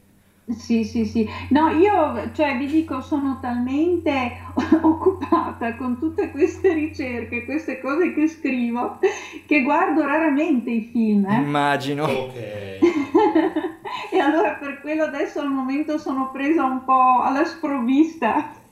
E un- come ultima domanda, perché qua stiamo, stiamo arrivando già alle Stiamo due arrivando ore. alle due ore. Eh, come ultima domanda, qual è la ricerca che stai portando avanti ultimamente, o se ce n'è magari anche due o tre in parallelo che stai portando avanti, su cui farai un prossimo ebook, su cui che ti appassiona, che stai portando avanti in questi mesi?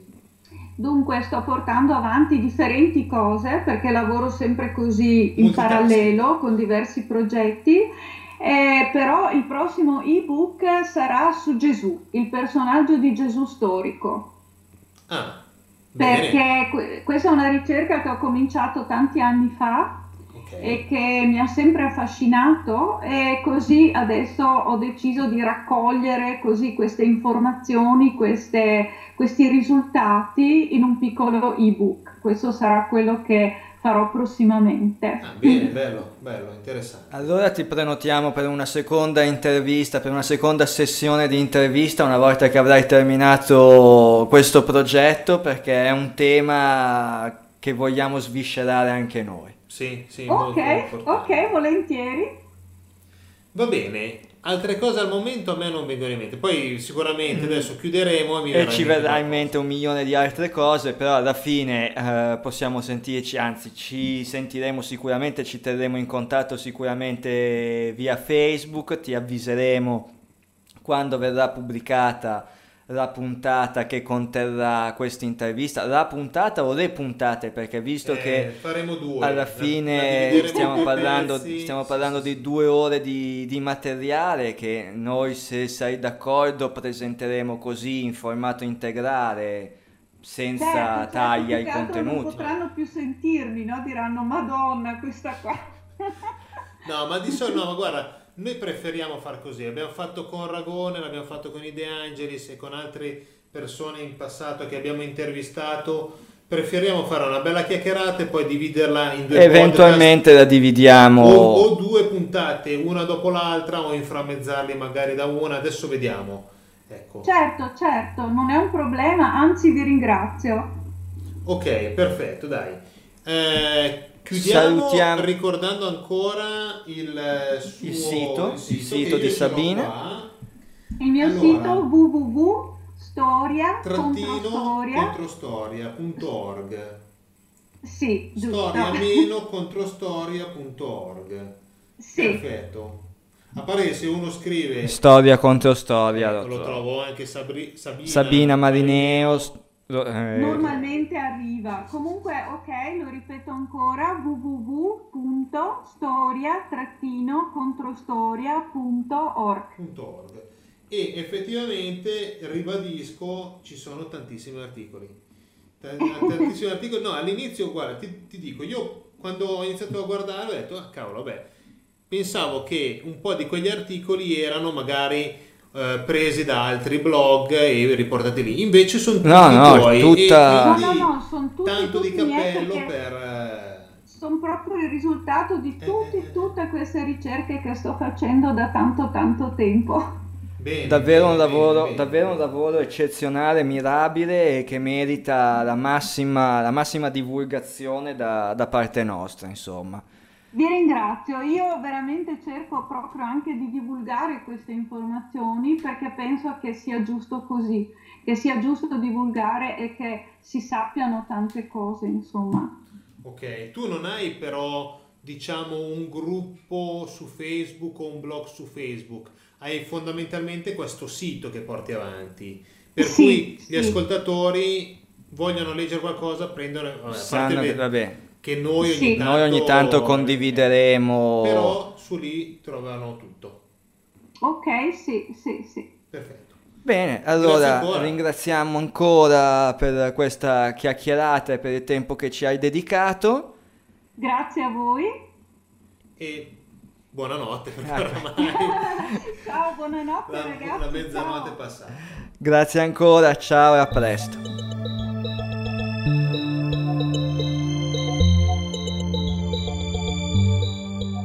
Gli inserti musicali che avete ascoltato in questa puntata di Atlanticast sono tratti dalla canzone Poseidon, realizzata da Ruby Seb, appartenenti all'omonimo album Poseidon.